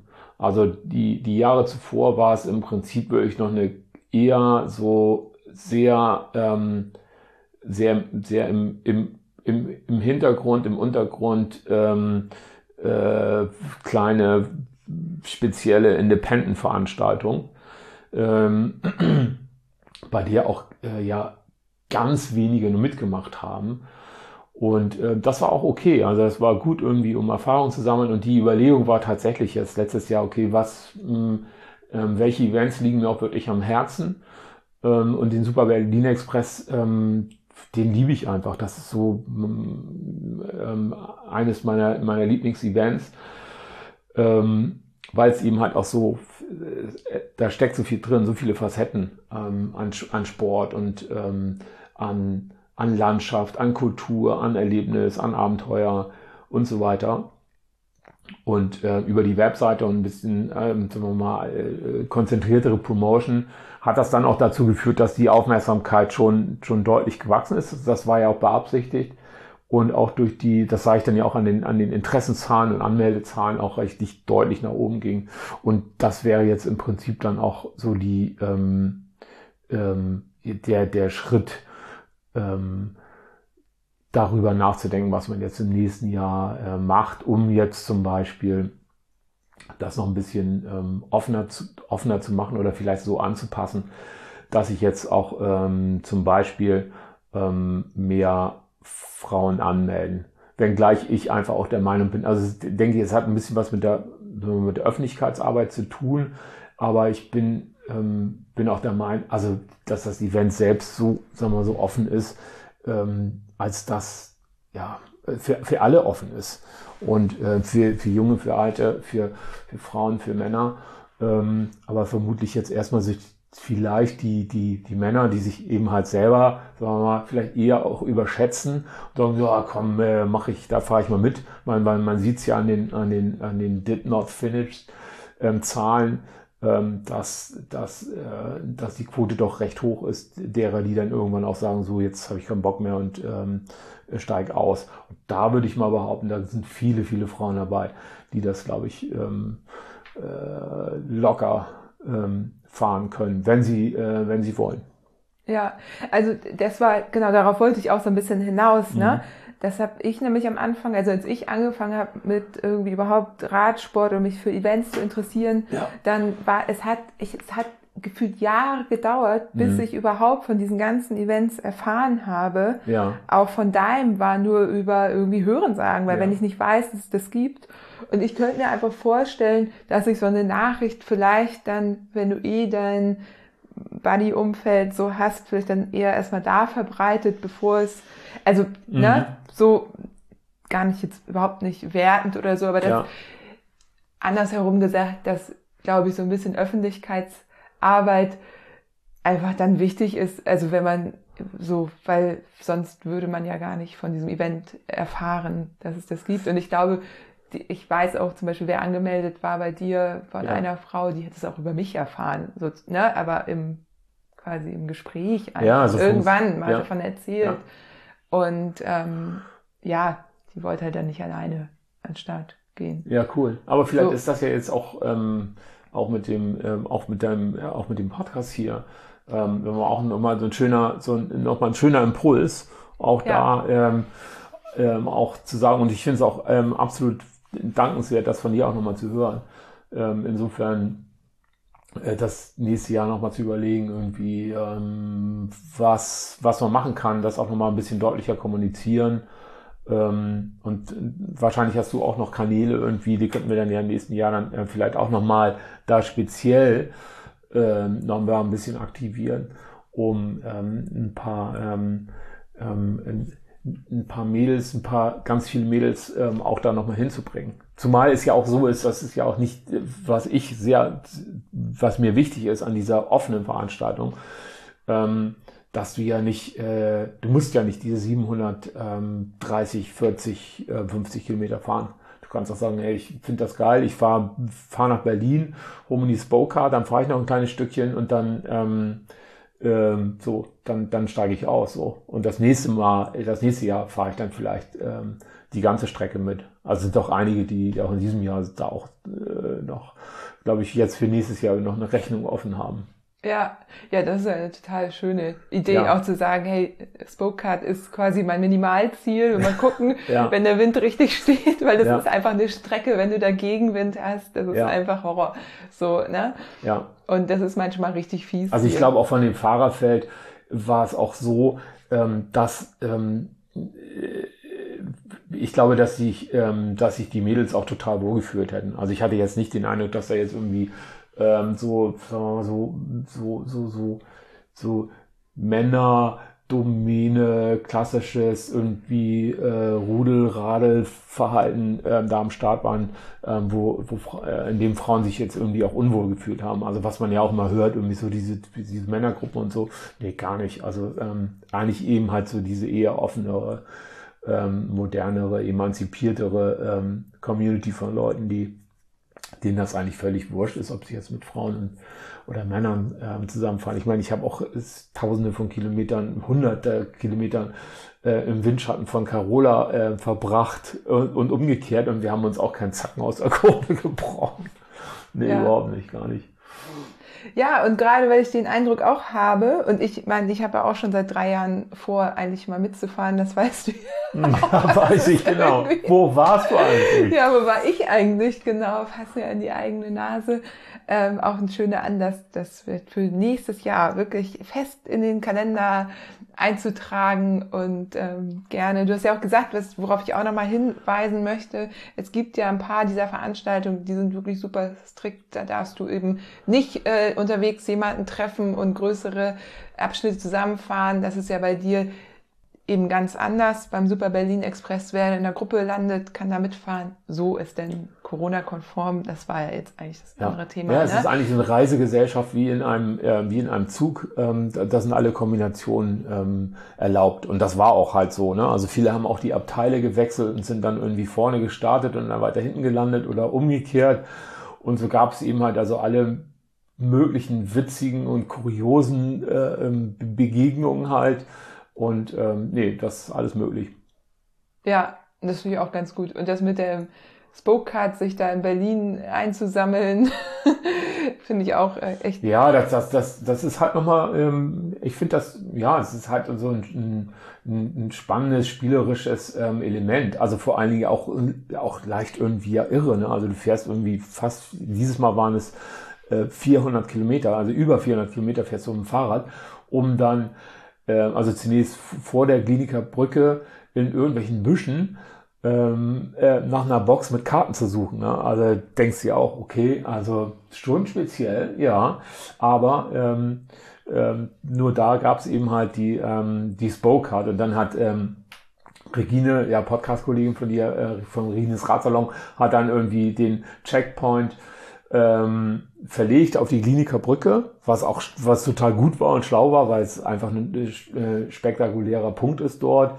Diese ehemalige, ähm, ja, so, wo, wo ja so auch ähm, Agentenaustauschbrücke in, in den dunklen Zeiten ähm, waren viele spannende Stories da. Also auch ein Spielfilm mit ähm, Tom Hanks. Der ist jetzt, glaube ich, irgendwie in die Kinos gekommen, der, äh, wo sie auch gedreht haben an der Kliniker Brücke. Ähm, und ähm, da die Spocards dann eben halt ähm, persönlich dann ähm, überreicht bekommen zu haben von, von Regine und ähm, ähm, äh, einem Freund von ihr, einem Fahrradkurier. Oh, dessen Namen habe ich vergessen. Naja, egal. Voll cool. Ist ja auch nett, da mal jemanden zu sehen. Ne? Super, also das war, das war Ja. doppelt schön. Also dass die, Ja. die, die haben wirklich die ganze Nacht da, also ja, echt die ganze Nacht da ähm, auch, auch ausgehalten. Ja. und äh, quasi auch die, die dösenden, äh, schlafenden Powernapper, zu denen ich ja auch gehörte, da im Prinzip auch ein bisschen bewacht äh, an diesem umtriebigen ähm, Ort. Also viele haben dann auf den, auf den Bänken da gelegen. A- ähm, Arian, glaube ich, genau so hieß der, ähm, ähm, ja, der Fahrradkurier, auch ein super netter Typ. Ja, dann haben sie ja gesessen und wir konnten da in Ruhe quasi unsere Räder abstellen und ähm, quasi supported, bewacht äh, ein kleines Nickerchen machen. Das war schon echt super, super, super lieb von denen. Voll gut. Und sag mal, ähm, ist denn für dieses Jahr jetzt noch was geplant? Ähm, ja, wir haben ja jetzt äh, Juni und ähm, jetzt sind ja erstmal Sommerferien. Jetzt müssen erstmal die Kinder irgendwie durch die, durch die, durch die Sommerferien gebracht werden. Da werde ich auch ein bisschen Radfahren in den Bergen. Also unüblich. Erstmal, ich, ich liebe die Berge, aber ähm, ich ähm, ähm, muss aber so, ich will, der Plan ist so ein bisschen äh, in den Bergen mal zu fahren, so zwischendurch ähm, im, im Urlaub. Und äh, ja, geplant, ähm, ja, habe ich tatsächlich auch drüber nachgedacht. Also jetzt geht ja wieder vieles. Nein, also ich, ich denke, so ein, zwei Sachen werde ich auf jeden Fall äh, noch machen, wobei ich auch gemerkt habe, ich möchte es auch halt äh, sie ein bisschen konzentrieren, nicht zu viel machen jetzt und vor allen Dingen jetzt, also jetzt nicht in kurzer Zeit irgendwie ganz viel machen. Ich hätte schon Lust, irgendwie einen First Light Ride nochmal zu machen, also diese gemütlichen Runden zum Sonnenaufgang, vielleicht mit irgendwie einen schönen ähm, Coffee outside irgendwo am, am Strand oder so. Ähm, und vielleicht noch ähm, was ähm, längeres. So, mal schauen. Voll gut. All das, ähm, wenn ihr da irgendwie auf dem Laufenden bleiben wollt, äh, wo, wo schauen, schaut man am besten nach? Auf der Rauszeit, auf dem Blog oder? Ähm, das ist eine sehr gute Frage. Ähm, also auf, ähm, auf Facebook über, über Rick Ryder und ähm, die, die Community-Seite Critical Riders ähm, findet man eigentlich am ehesten, also diese eher in, in, in Hamburg angesiedelten ähm, Events, also wenn man da ist. Ähm, auf Instagram poste ich das auch, aber ähm, über Facebook schon. Rauszeit ist vielleicht, ähm, wäre vielleicht auch äh, nochmal ein Tipp. Also wobei, ähm, ja, wobei, also ich glaube, ähm, über Facebook tatsächlich äh, immer noch am, am sichersten ist, ähm, das, das mitzubekommen. Vor allen Dingen, also weil es bei mir auch dran gelegen ist, dass, ähm, dass die, die, die, die, die Gruppengröße bei den Events jetzt nicht irgendwie zu, also, so überborden, also zu viel werden. Also ich finde es schon irgendwie auch ähm, gut, auch wenn, ja, es gibt, das ich ja selber irgendwie, also ähm, wenn man dann irgendwie mit 20 oder 30 Leuten in Hamburg fährt oder so, ähm, ist das schön, aber wenn du mit 100 äh, Leuten in Hamburg unterwegs bist, ist es schon, schon anders so. Aber da findet man die eben halt diese kleineren Events. Und Rauszeit war eher, eher ein, oder ist eher so ein Blog, wo ich halt so Highlights und Stories halt mal so blogmäßig ähm, poste. Und das, die Super Berliner Express ist halt eine eigene, tatsächlich eine eigene Eventseite geworden, ja. Aber vielleicht brauche ich noch irgendwie eine Eventseite, aber ich kann auch nicht alles machen. Nee, nee, aber ich, ich finde es ganz interessant, weil das erklärt so ein bisschen, warum ich auch nicht so viel mitbekomme, ja. weil ich nicht mehr auf Facebook großartig ähm, ja. bin. Das ist halt Instagram oder halt andere Quellen. Das ist ganz interessant, weil ich habe das Gefühl, mhm. so alle, die jünger sind, sind auch gefühlt gar nicht mehr bei Facebook. Ich bin noch so ein bisschen da ja. und deine sage ich jetzt mal. Hm. Ja, mein Sohn sagt mir, du musst, äh, also die, alle sind bei TikTok. Genau. Weil, ja. Also, ja. Ähm, jetzt werde ich nicht TikTok machen. Ähm, Instagram, ja, also bin ich ja unter Le Rick Rider ähm, auch zugegen und poste auch was. Ähm, und ja, aber vielleicht ist es echt ein Tipp. Also vielleicht ein Tipp über die Rauszeit, solche Events, also diese kleineren Events da tatsächlich ähm, stationärer für eine, größ für eine größere Zielgruppe ähm, auch nochmal zu platzieren. Wobei, wie gesagt, also mir geht's auch gar nicht um die jetzt die, die da jetzt unendlich viele ähm, Menschen anzulocken, sondern dass man eben halt gute, gute Gruppen hat. Und ähm, also da fand ich Facebook bisher okay, wenngleich mir bewusst ist, also Facebook wird immer mehr irgendwie von älteren Genuss, die jüngeren, ähm, wie gesagt, TikTok so dazwischen. Naja, mal gucken. Vielleicht ist es auch einfach so, äh, man, wie du sagst, man muss auch ja nicht alles, es ist ja irgendwie auch deine äh, Freizeitbeschäftigung ja. und äh, trotzdem ist es ja auch, also was ich immer interessant finde, weil dann das, das erklärt es dann wirklich, ne? Wie, wie so. Ja, schön, hat mich total gefreut. Ich kann ähm, nur Werbung für deine Veranstaltung machen. Ja, vielen Dank. Die, ähm, immer sehr sympathisch organisiert sind in Hamburg, um Hamburg, auf Inseln, von, haben wir jetzt gar nicht drüber gesprochen, von St. Pauli nach äh, Kalamaya seid ihr auch gefahren, nach Tallinn. Also ihr habt eigentlich auch die letzten Jahre immer die Langstreckentouren, die, Langstrecken, die wir gemacht haben. Genau. Ja. Ähm, ja. So, da vermute ich, wird ja frühestens wieder nächstes Jahr, wenn du sowas noch Ja, wir wollten das ja in, also im letzten Jahr starten, ähm, dann wollten wir in diesem Jahr starten ans Schwarze Meer, ähm, Inima ähm, äh, habe ich die Tour genannt. Inima ist rumänisch, ne, ist das Herz, das ist ein schwarzes Herz ans Schwarze Meer. So die Wiege der, der, der europäischen Kultur. Ähm, auch eine super anstrengende Strecke. So ein bisschen, so ein bisschen das kleine Transcontinental. Ähm, mal so in die Richtung, äh, in die Richtung schauen. Und ähm, da waren wir noch nicht. Das, ja, der Plan ist, das auch mit einer sehr, sehr kleinen, sehr, sehr kleinen Gruppe ähm, dann zu machen. Ja, letztes Jahr hat es nicht geklappt, dieses Jahr hat es nicht geklappt. Und nächstes Jahr wäre schon cool. Ach, die Welt ist so groß, also man kann so viel machen. Ich drücke die Daumen und die Dankeschön, Filme, ja. die gibt's ja dann auch immer, ne? Hast du die eigentlich online auch gestellt, die Filme? Die Filme von den, den Touren sind äh, online ähm, auf ähm, Vimeo, ja. Okay. Vimeo auch unter, ähm, wenn man schaut, unter äh, ähm, Rick Ryder wird man die auch ähm, finden. Ich kann dir sonst auch einen Link schicken. Genau, dann packe ich es ähm, nochmal in die Beschreibung. Genau, kannst du in den Shownotes, ähm, da ja. sind die Filme von den, äh, von den, von den drei großen Touren, die wir gemacht haben, nach, ähm, nach Brügge in Belgien, nach äh, St. Pauli, Saint-Tropez und ähm, St. Pauli, äh, Tallinn in, in Estland, Kalmaya ähm, sind da. da. Die kann man sich da anschauen, ja. Ja, super. Verlinke ich alles. Ähm, fand die auch, ich habe die, glaube ich, auch alle drei gesehen auf, bei den Abenden. Ja, du hast die unter eins mal. Ja, genau. Ich habe die da auch. Ja immer gezeigt, genau, ich ne? habe die da auch. Ge ja. Ich habe die da auch gezeigt, ja. Ja. Ja. Ja, sehr cool. Ähm, am Ende des äh, Interviews frage ich immer noch äh, nach einem Buchtipp. Hast du einen Buchtipp? Ja. Sehr, sehr gute Frage. Ich habe gerade vorgestern ein Buch verschenkt, ähm, ähm, aber ich habe den Titel nicht im Kopf. Aber ich fand, ähm, äh, findet man aber äh, wissenschaftliche Antworten auf komplett verrückte Fragen.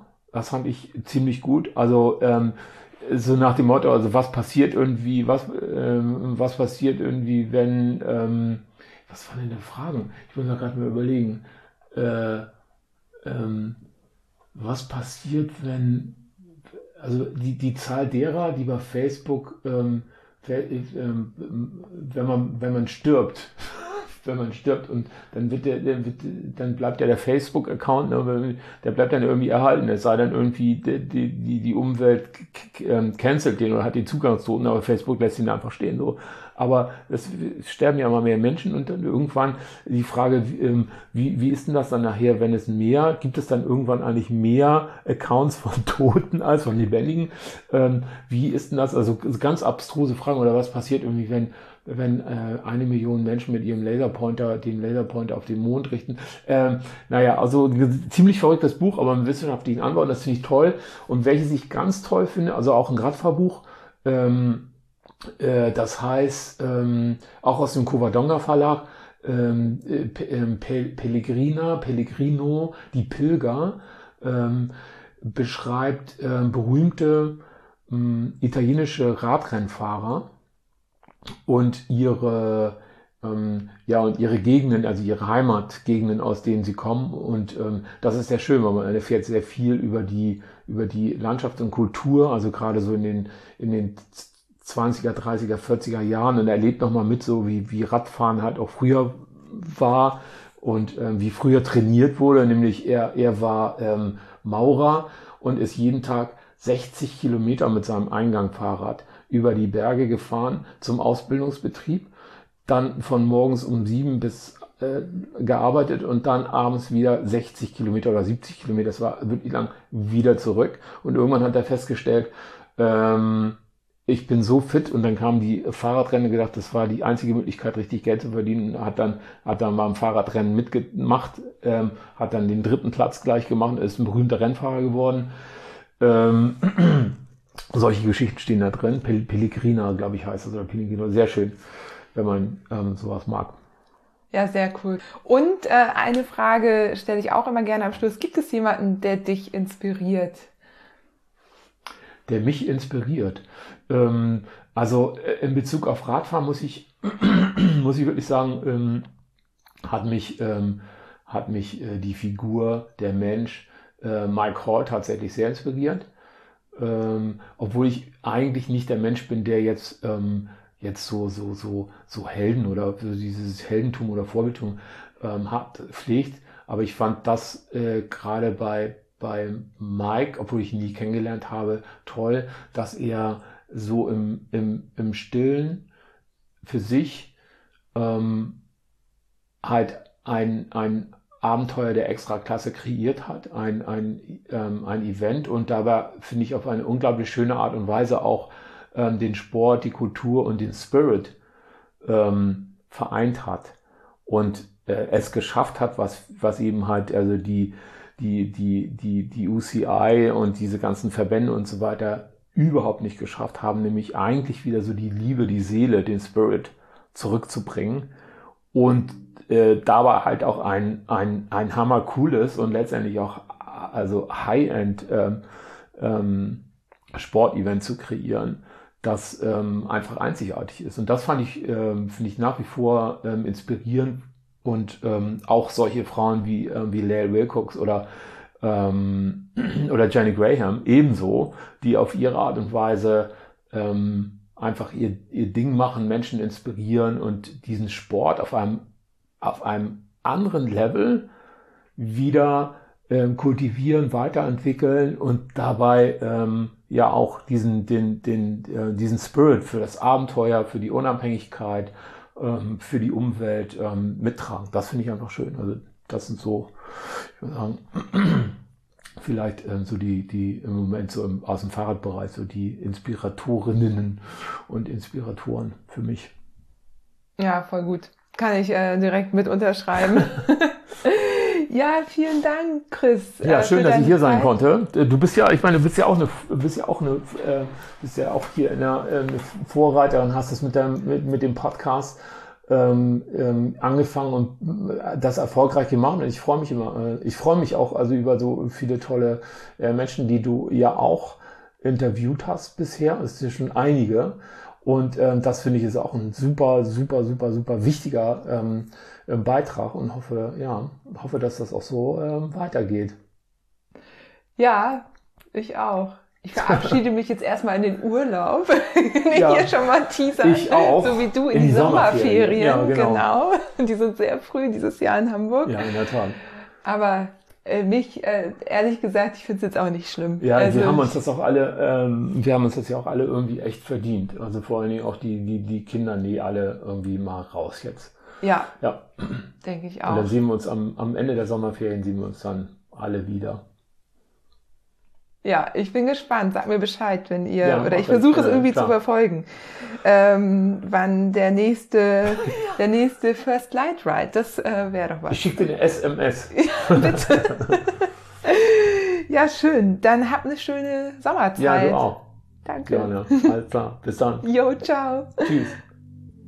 Ich hoffe, euch hat das Interview gefallen. Ich fand das Gespräch äh, sehr angenehm und habe auch irgendwie große Lust bekommen, bei der einen oder anderen Veranstaltung dabei zu sein. Hatte ich irgendwie auch vorher, aber jetzt werde ich mir das mal fest vornehmen, dass ich auch wirklich dann am Start bin, wenn Chris mir diese SMS schickt. Ansonsten, ich habe alles in den äh, Show Notes in der Podcast-Beschreibung nochmal verlinkt. Ihr könnt da also stöbern. Ihr könnt euch die Filme anschauen, die Buchtitel die Chris empfohlen hat, äh, sind da auch ähm, alles für euch vorbereitet. Ja, ich verabschiede mich jetzt in den Urlaub und sehe euch wieder am beziehungsweise höre euch wieder am 22.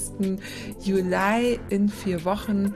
Eventuell kommt dazwischen noch eine Orbit-Spezialepisode.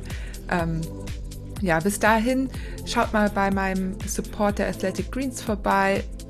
Athletic Greens com slash Fahrradwelt. Falls das was für euch ist, ähm, probiert es doch einfach mal aus. Und ansonsten wünsche ich euch, wo auch immer ihr seid, eine schöne Fahrradtour, einen schönen Sommer. Sollte euch mal langweilig sein, dann lasst mir doch gerne einen Kommentar auch bei Apple Podcasts da oder eine Bewertung.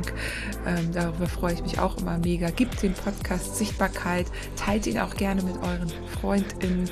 Und ja, das Wichtigste überhaupt. Passt auf euch auf und bleibt gesund.